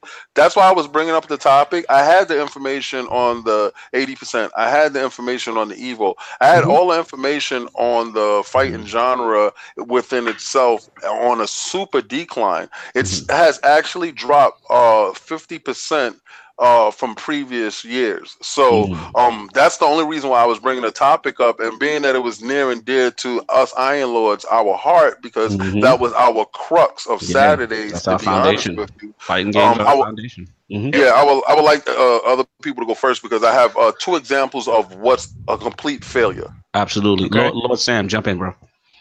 All right, so very quickly, I think personally that there's a few little tweaks that can be made here there, but ultimately for fighting games, it comes down to the same three words: mm-hmm. content, content, Yeah. content. Facts. Accessibility is a factor. Don't get me wrong. A lot of people are sometimes put off by fighting games because they're afraid to jump in. But really, even more than that, it comes down to how much content is being added. That's Mhm. why For Honor is a very relevant example because that game has stayed strong. It has over 1 million unique players on all three platforms Mhm. every single month because Mhm. they keep on adding more content. They keep on having more seasons, more characters, more Mhm. maps, all this different stuff that they add. Mhm. Another big success story is Killer Instinct. That's been a Mhm. very, Yeah. very big success. Started off a little slow. Don't get me wrong; it, it had some quibbles and weebles uh, and all that in the beginning, but they added content. They added Mhm. characters. They added the Shadow Lords mode, then the story modes, and all this other stuff. I Mhm. believe it's had over 9 million, 10 million players, Mhm. something like that. It's still going strong. So, conversely, look at the games that aren't going strong. They don't have a clear roadmap of what content's going to be added Mhm. Yep. they don't have a lot of stuff Good pardon point. me for people to do at launch. Good point. That's look at, where look they're at, look at- not to cut you, you, you you're nailing it, Lord Sam. Because look at um what's going on with Injustice, right? Teenage Mutant Ninja Turtles got people going crazy right now. At least what I see. yep I don't know how the sales numbers are, but I, I- see the level of engagement. I see the level of excitement when they, they seem to drop these this this continually great content for content for the game. right right Mm-hmm. absolutely uh, i definitely saw way way more interest in injustice 2 i mean after the initial hype month obviously uh, may last year but after that the most i've seen anyone talking about injustice 2 is when the teenage mutant ninja turtles were announced for it which is fantastic you know, that Yeah. talking that gets people interested again Mm-hmm. Absolutely, Lord King. Look like you wanted to, to attack this thing. All right. Well, what I've noticed, like, because when I played uh, Marvel vs. Capcom Infinite, I thought it was amazing. But what I saw was a, a severe lack of loved characters, and that goes into the owning of the IPs. When you have uh, omitted X Men. Which would have been a staple of Marvel versus Capcom before. When you remove Wolverine and Cyclops and Gambit and certain characters, uh, you take away people that worked and cultivated those characters and built off of those characters and was looking forward to it. So those you took away sales. Mm-hmm. Um, when Disney owns Marvel but don't own Fox, this is where licensees and problems and stuff comes in. That's where that game failed. So had that game had the original roster of characters, everyone that they were able to use, over 50 something characters, X-Men involved and everything, I think the game would have been a lot more successful because the storyline was great. Um, Injustice, this is an uh, uh, a way of seeing that they have no problem with getting content and characters and, and pulling from this place and Hellboy from over here, uh, adding more DC characters like the Atom from over here. Then Teenage Ninja Min- Ninja Turtles were a complete surprise. So you was like, I definitely have to get this DLC because I've never seen them in a fighting game that was Mhm. realistic to this point. Fighting Superman, Ninja Turtles fighting Superman. did you someone put a screenshot I retweeted? They did a shell shock of the all four totals like smashing Superman. Yes. I love it. I was like, yo, I, I was tempted to get the game just off. I was like, yo, that looks crazy. I played it this week and I Mhm. did the move and it was great. It's like like like Lord Sam says, Mhm. content. And when you give a clear roadmap to what's gonna come out, or, and people can invest in DLC because DLC is definitely the wave when it comes to fighters.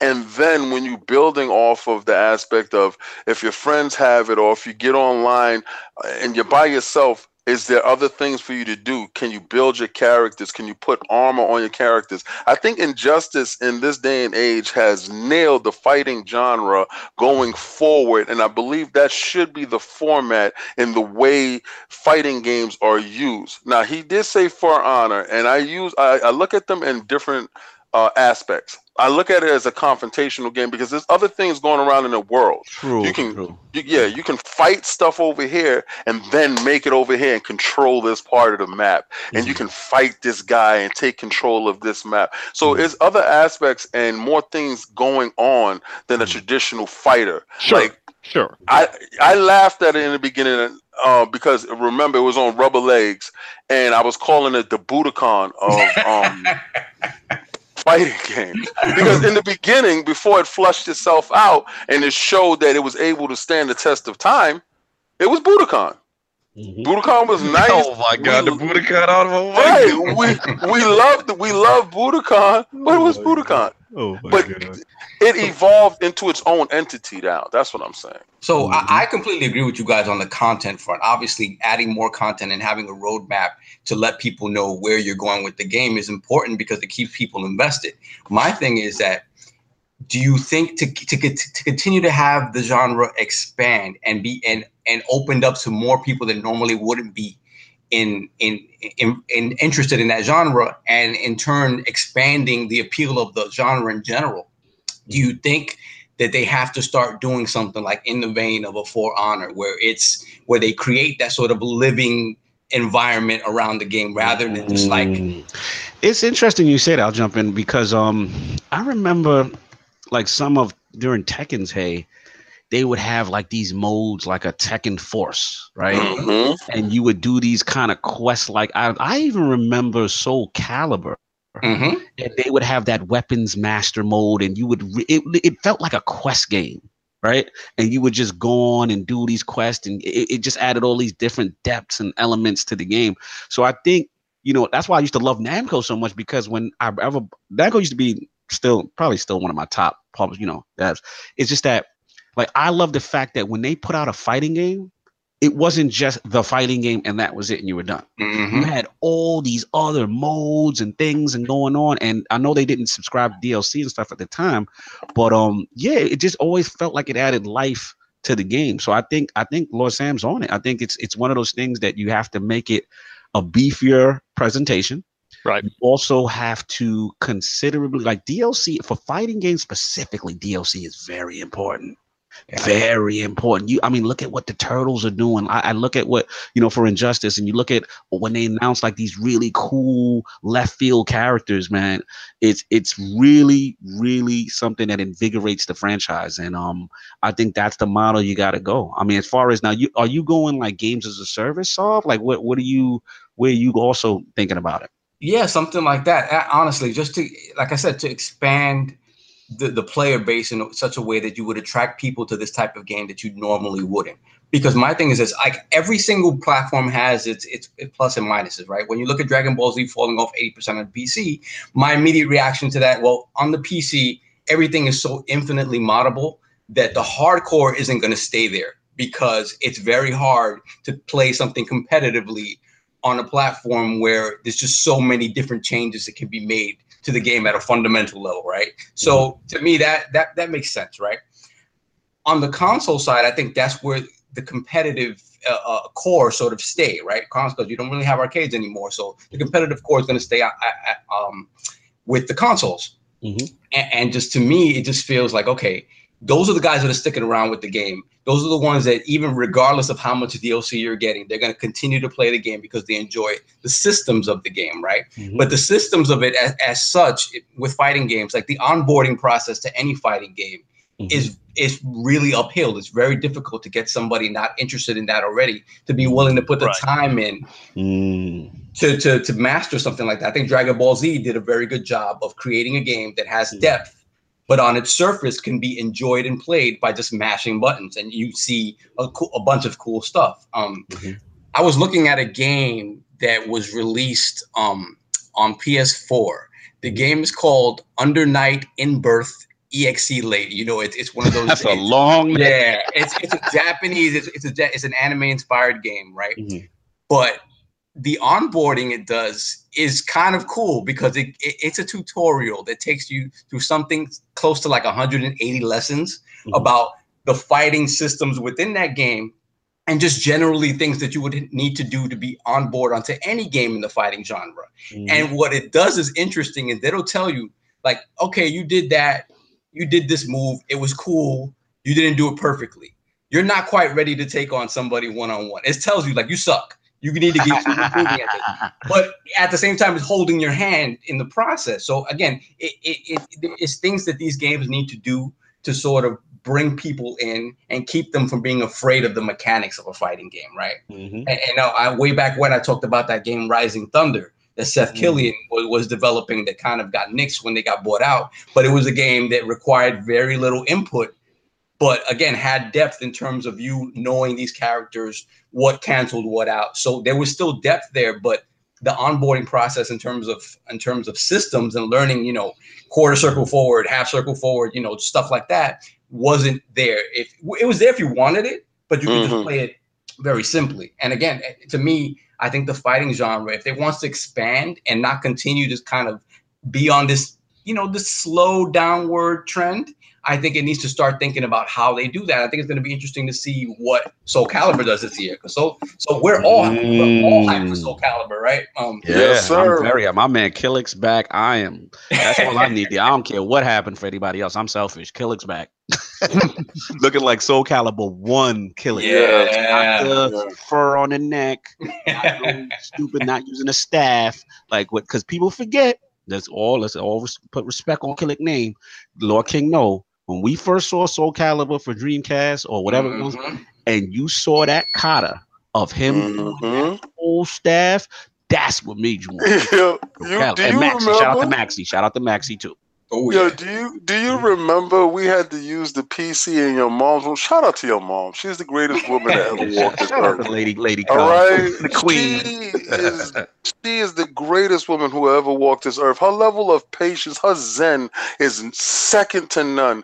You had a sweaty boys inside her room on her PC downloading this kata, and the kata took like five hours oh, or whatever and the only place we could watch this was on that PC.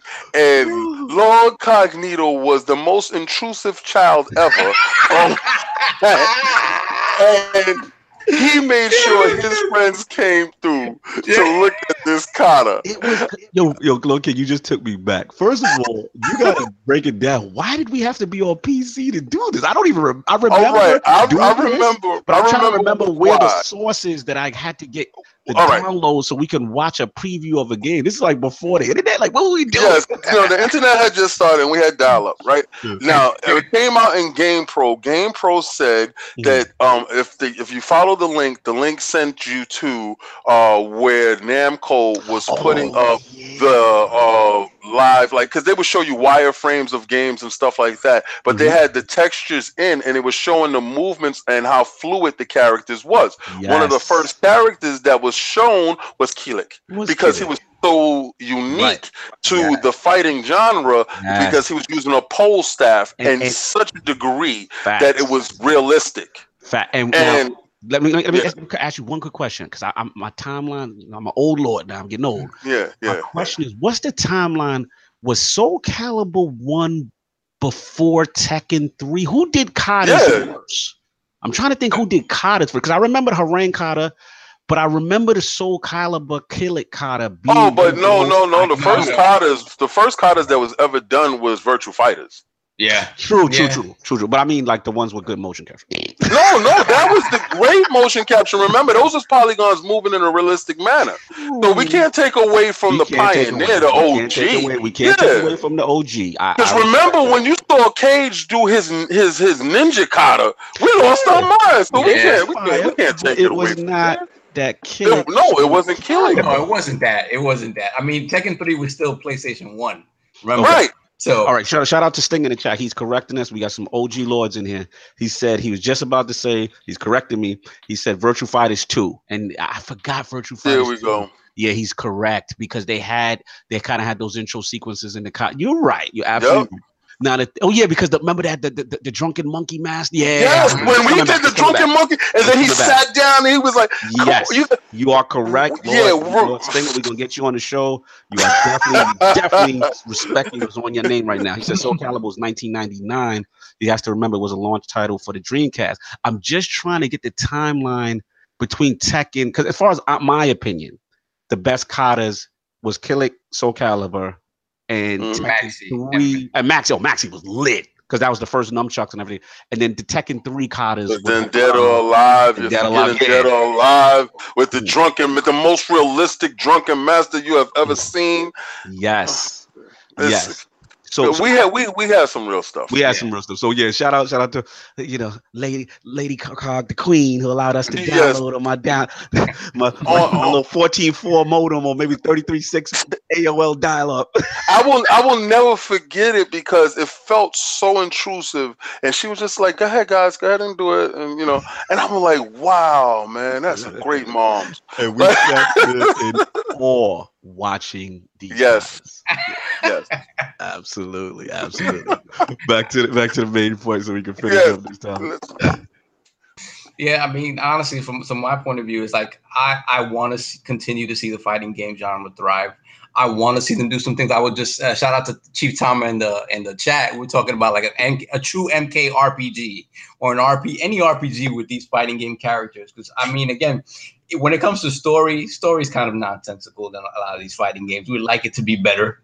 I would like to see you know genres expanded a little bit with these characters and not necessarily only be fighting games but at the same time within the fighting games i think it, it would it would do great to just expand Mhm. you know things like you know the way you get the way you get different color shades of, uh, of costumes in, in in the game the way you get You're different asking for costumes in the game. Shenmue.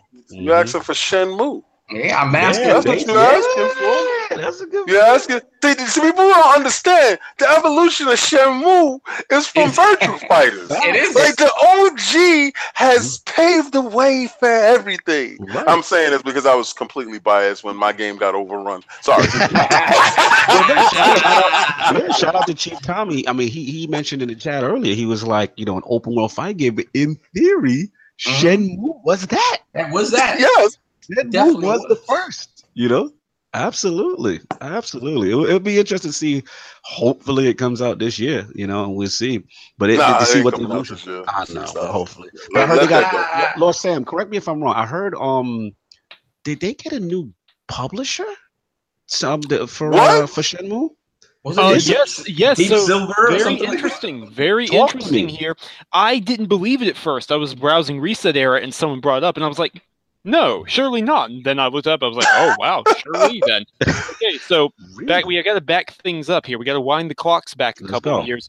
Right. The Shenmue three announcement, E3, Year of Dreams. You know, it came out on stage, Kickstarter, all that. It was Mhm. incredible, right? I, I, might, I might have shed a tear. I'm, I'm not. I'm All a right. grown man. I'm a grown man. I might, I might, I might have. there were people crying in the audience. Yeah. So, what happens that's very interesting is Sony merely helped with the funding to an undisclosed amount. They aren't publishing the game. That's something a lot of people don't know. Right. Deep Silver acquired somehow. I don't understand how, but Deep Silver actually have the publishing rights for Shenmue 3. Locked in, Mm. pen and paper, it's in the contract. But Deep Silver, as we all know, just got picked up by a certain THQ Nordic. People's baby.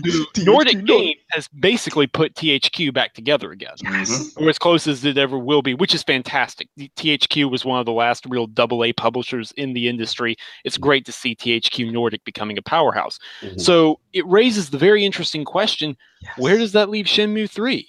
Mhm. Is, is there a sliver of hope of multiplat? Is there a sliver? I, I don't no, know. it's coming. I believe it was coming to multiply. I believe that was the whole uh thing about it. Honestly, I'm going to agree at this point. I, I, I do not think at launch. I don't. I don't think there's any way it But happens at launch. road. But I think six months, twelve months, eighteen months after it comes out, you'll see it making its way to other platforms. Oh Absolutely. man, that would be huge. This is a huge nugget that you're dropping, Los Angeles. Yeah. I, I would tend to agree. I'm I mean, based upset on it, at the fact that these people again gave their money in, and it seems like there's other backdoor agreements that was going on that the people wasn't privy to. This Yeah. Kickstarter thing has to stop. shout out to Def Sing in the chat.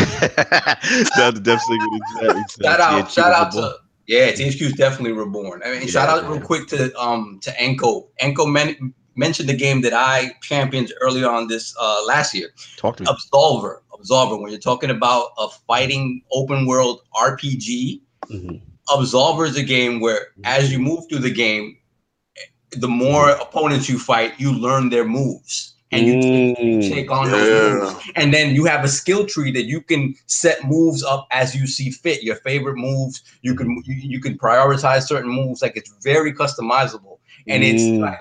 Like and it, it's one of those things like the game itself like, aesthetically is kind of very simple but Mm. at its core that's what i mean by that that replayability that sort of grindy nature that Yeah. keeps people coming back to the game yeah it's a I- great great That's example a great example. Shout out to Ink on the chat. Also, the last point I want to make too is that um I don't know if you guys got a chance to see the Fist of the North Star new trailer. John. Oh, oh yeah.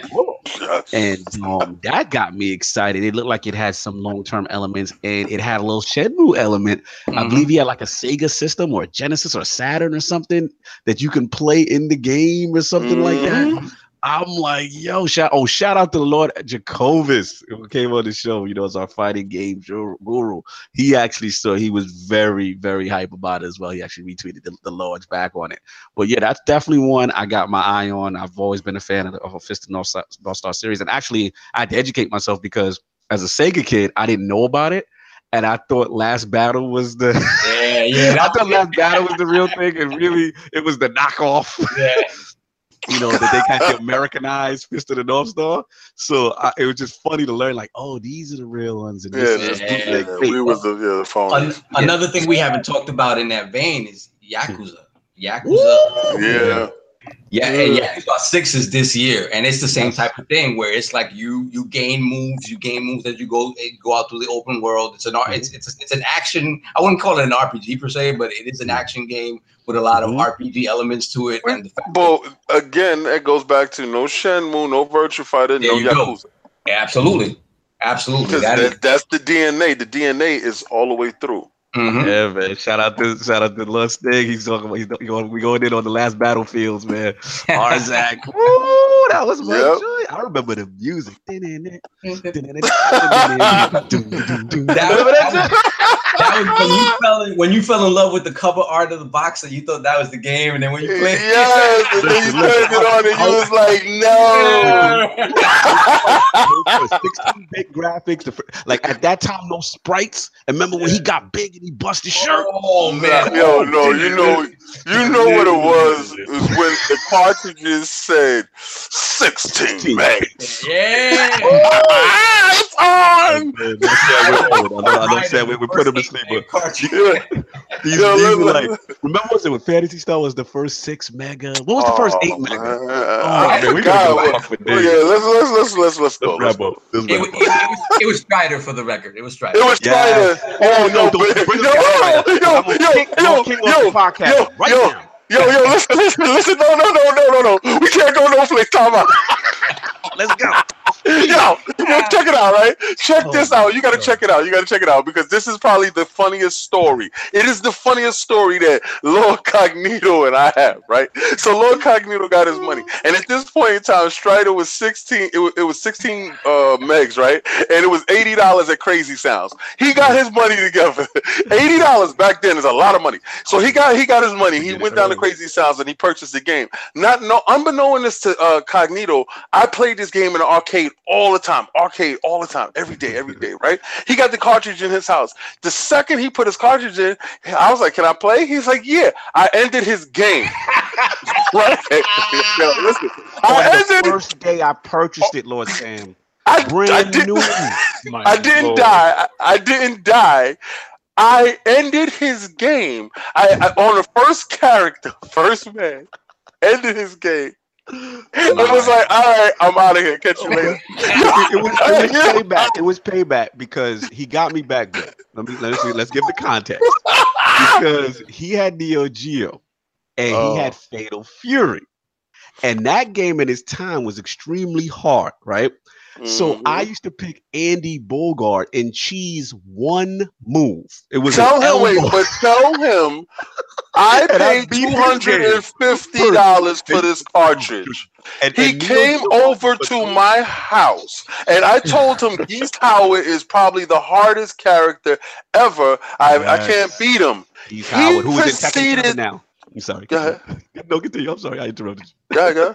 Yeah, he, Yeah. he proceeded to cheese him with this stupid ass elbow and and made my $250 cartridge irrelevant and left my house and said, man, you don't got to walk me halfway home today. I'll catch you.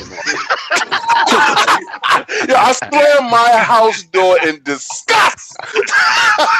and I plotted my comeback.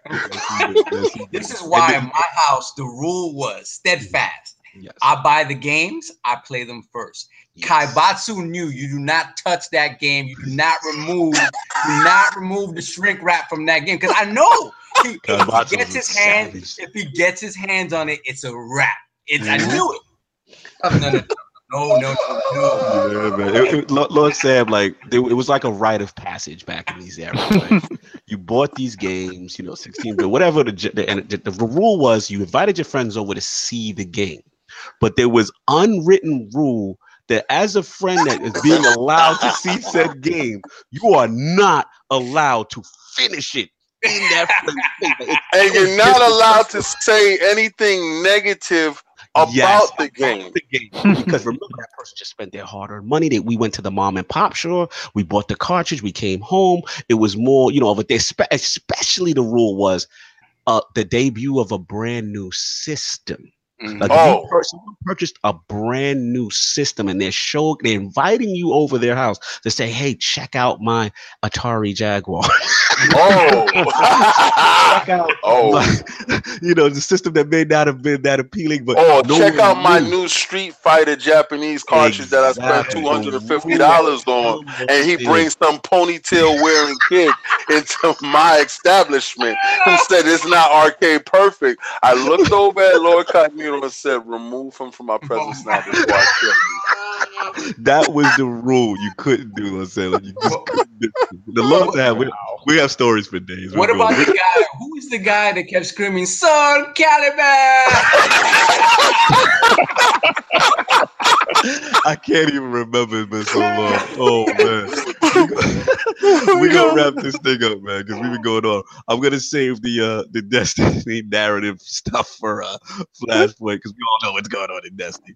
But uh, we got we got to do what you could ILP poll this week, courtesy of Lord Addict. He had to get out of his PC, unfortunately. Uh, definitely crapped out of him. So we got to give our condolences to Lord Addict's PC. Hopefully he gets his stuff together. But with the successful release of remakes and remasters like uh, Shadow of the Colossus and Last of Us 2, should these types of titles warrant a re-review? The answer choices are A, yes, they should be re- reviewed again on its own merit. B, no, only review the tech advancements and improvements. Or C, I don't care. I hate all these cash grab remasters. that is the question. Those are the choices. We will put this up. So please rock the vote. Hit the ILP Twitter post tomorrow when it goes up. Lord Sam, absolute pleasure to have the Lord Editor, the Dire Wolf, Geralt of Rivia at the round table back again. Where can the fine people find you, and what else do you have going on? Well, first off, thank you for having me on here again. My official debut as part of the Inner Circle Games Woo! Network. It was fantastic. We will absolutely have to do it again sometime. We're going to have to hit up some PUBG and other games together. All yes, of us, sir. I think we can all agree. So if you're interested in finding me, and following me on Twitter. Don't say I didn't warn you, but you can do so at Samuel Tolbert. It's very simple, very easy to find me. And if you're interested in what I write or you just want to talk in, in the comment sections of the forums, you can find me on ticgn.com where I'm either writing something, reviewing something, or playing it so I can then write about it and review it. Absolutely. One of the All best right. writers in the game. Lord Sam, always editing, correcting my foolish writing. Lord Red is in the chat. Shout out to Lord Red. Oh man, you came right at the end, man. what up, Red? We got to get you back on, Lord Red. Much appreciated. That is my guy right there absolutely Lord Sam, man. Love what you're doing out here. You know what I'm saying? The um the articles just really, really good. High quality, man. Very, very high quality. Always, always on the scoops. One of the best young writers. And please check him out. He's now family with the inner circle. So we can officially call him brethren. Love it. Lord Saul, where can the fine people find you?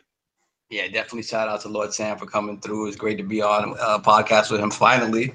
Um, yeah, and then they can find me on will not find me, on Xbox. yeah, on, offline profile. I've really been offline, I have to say.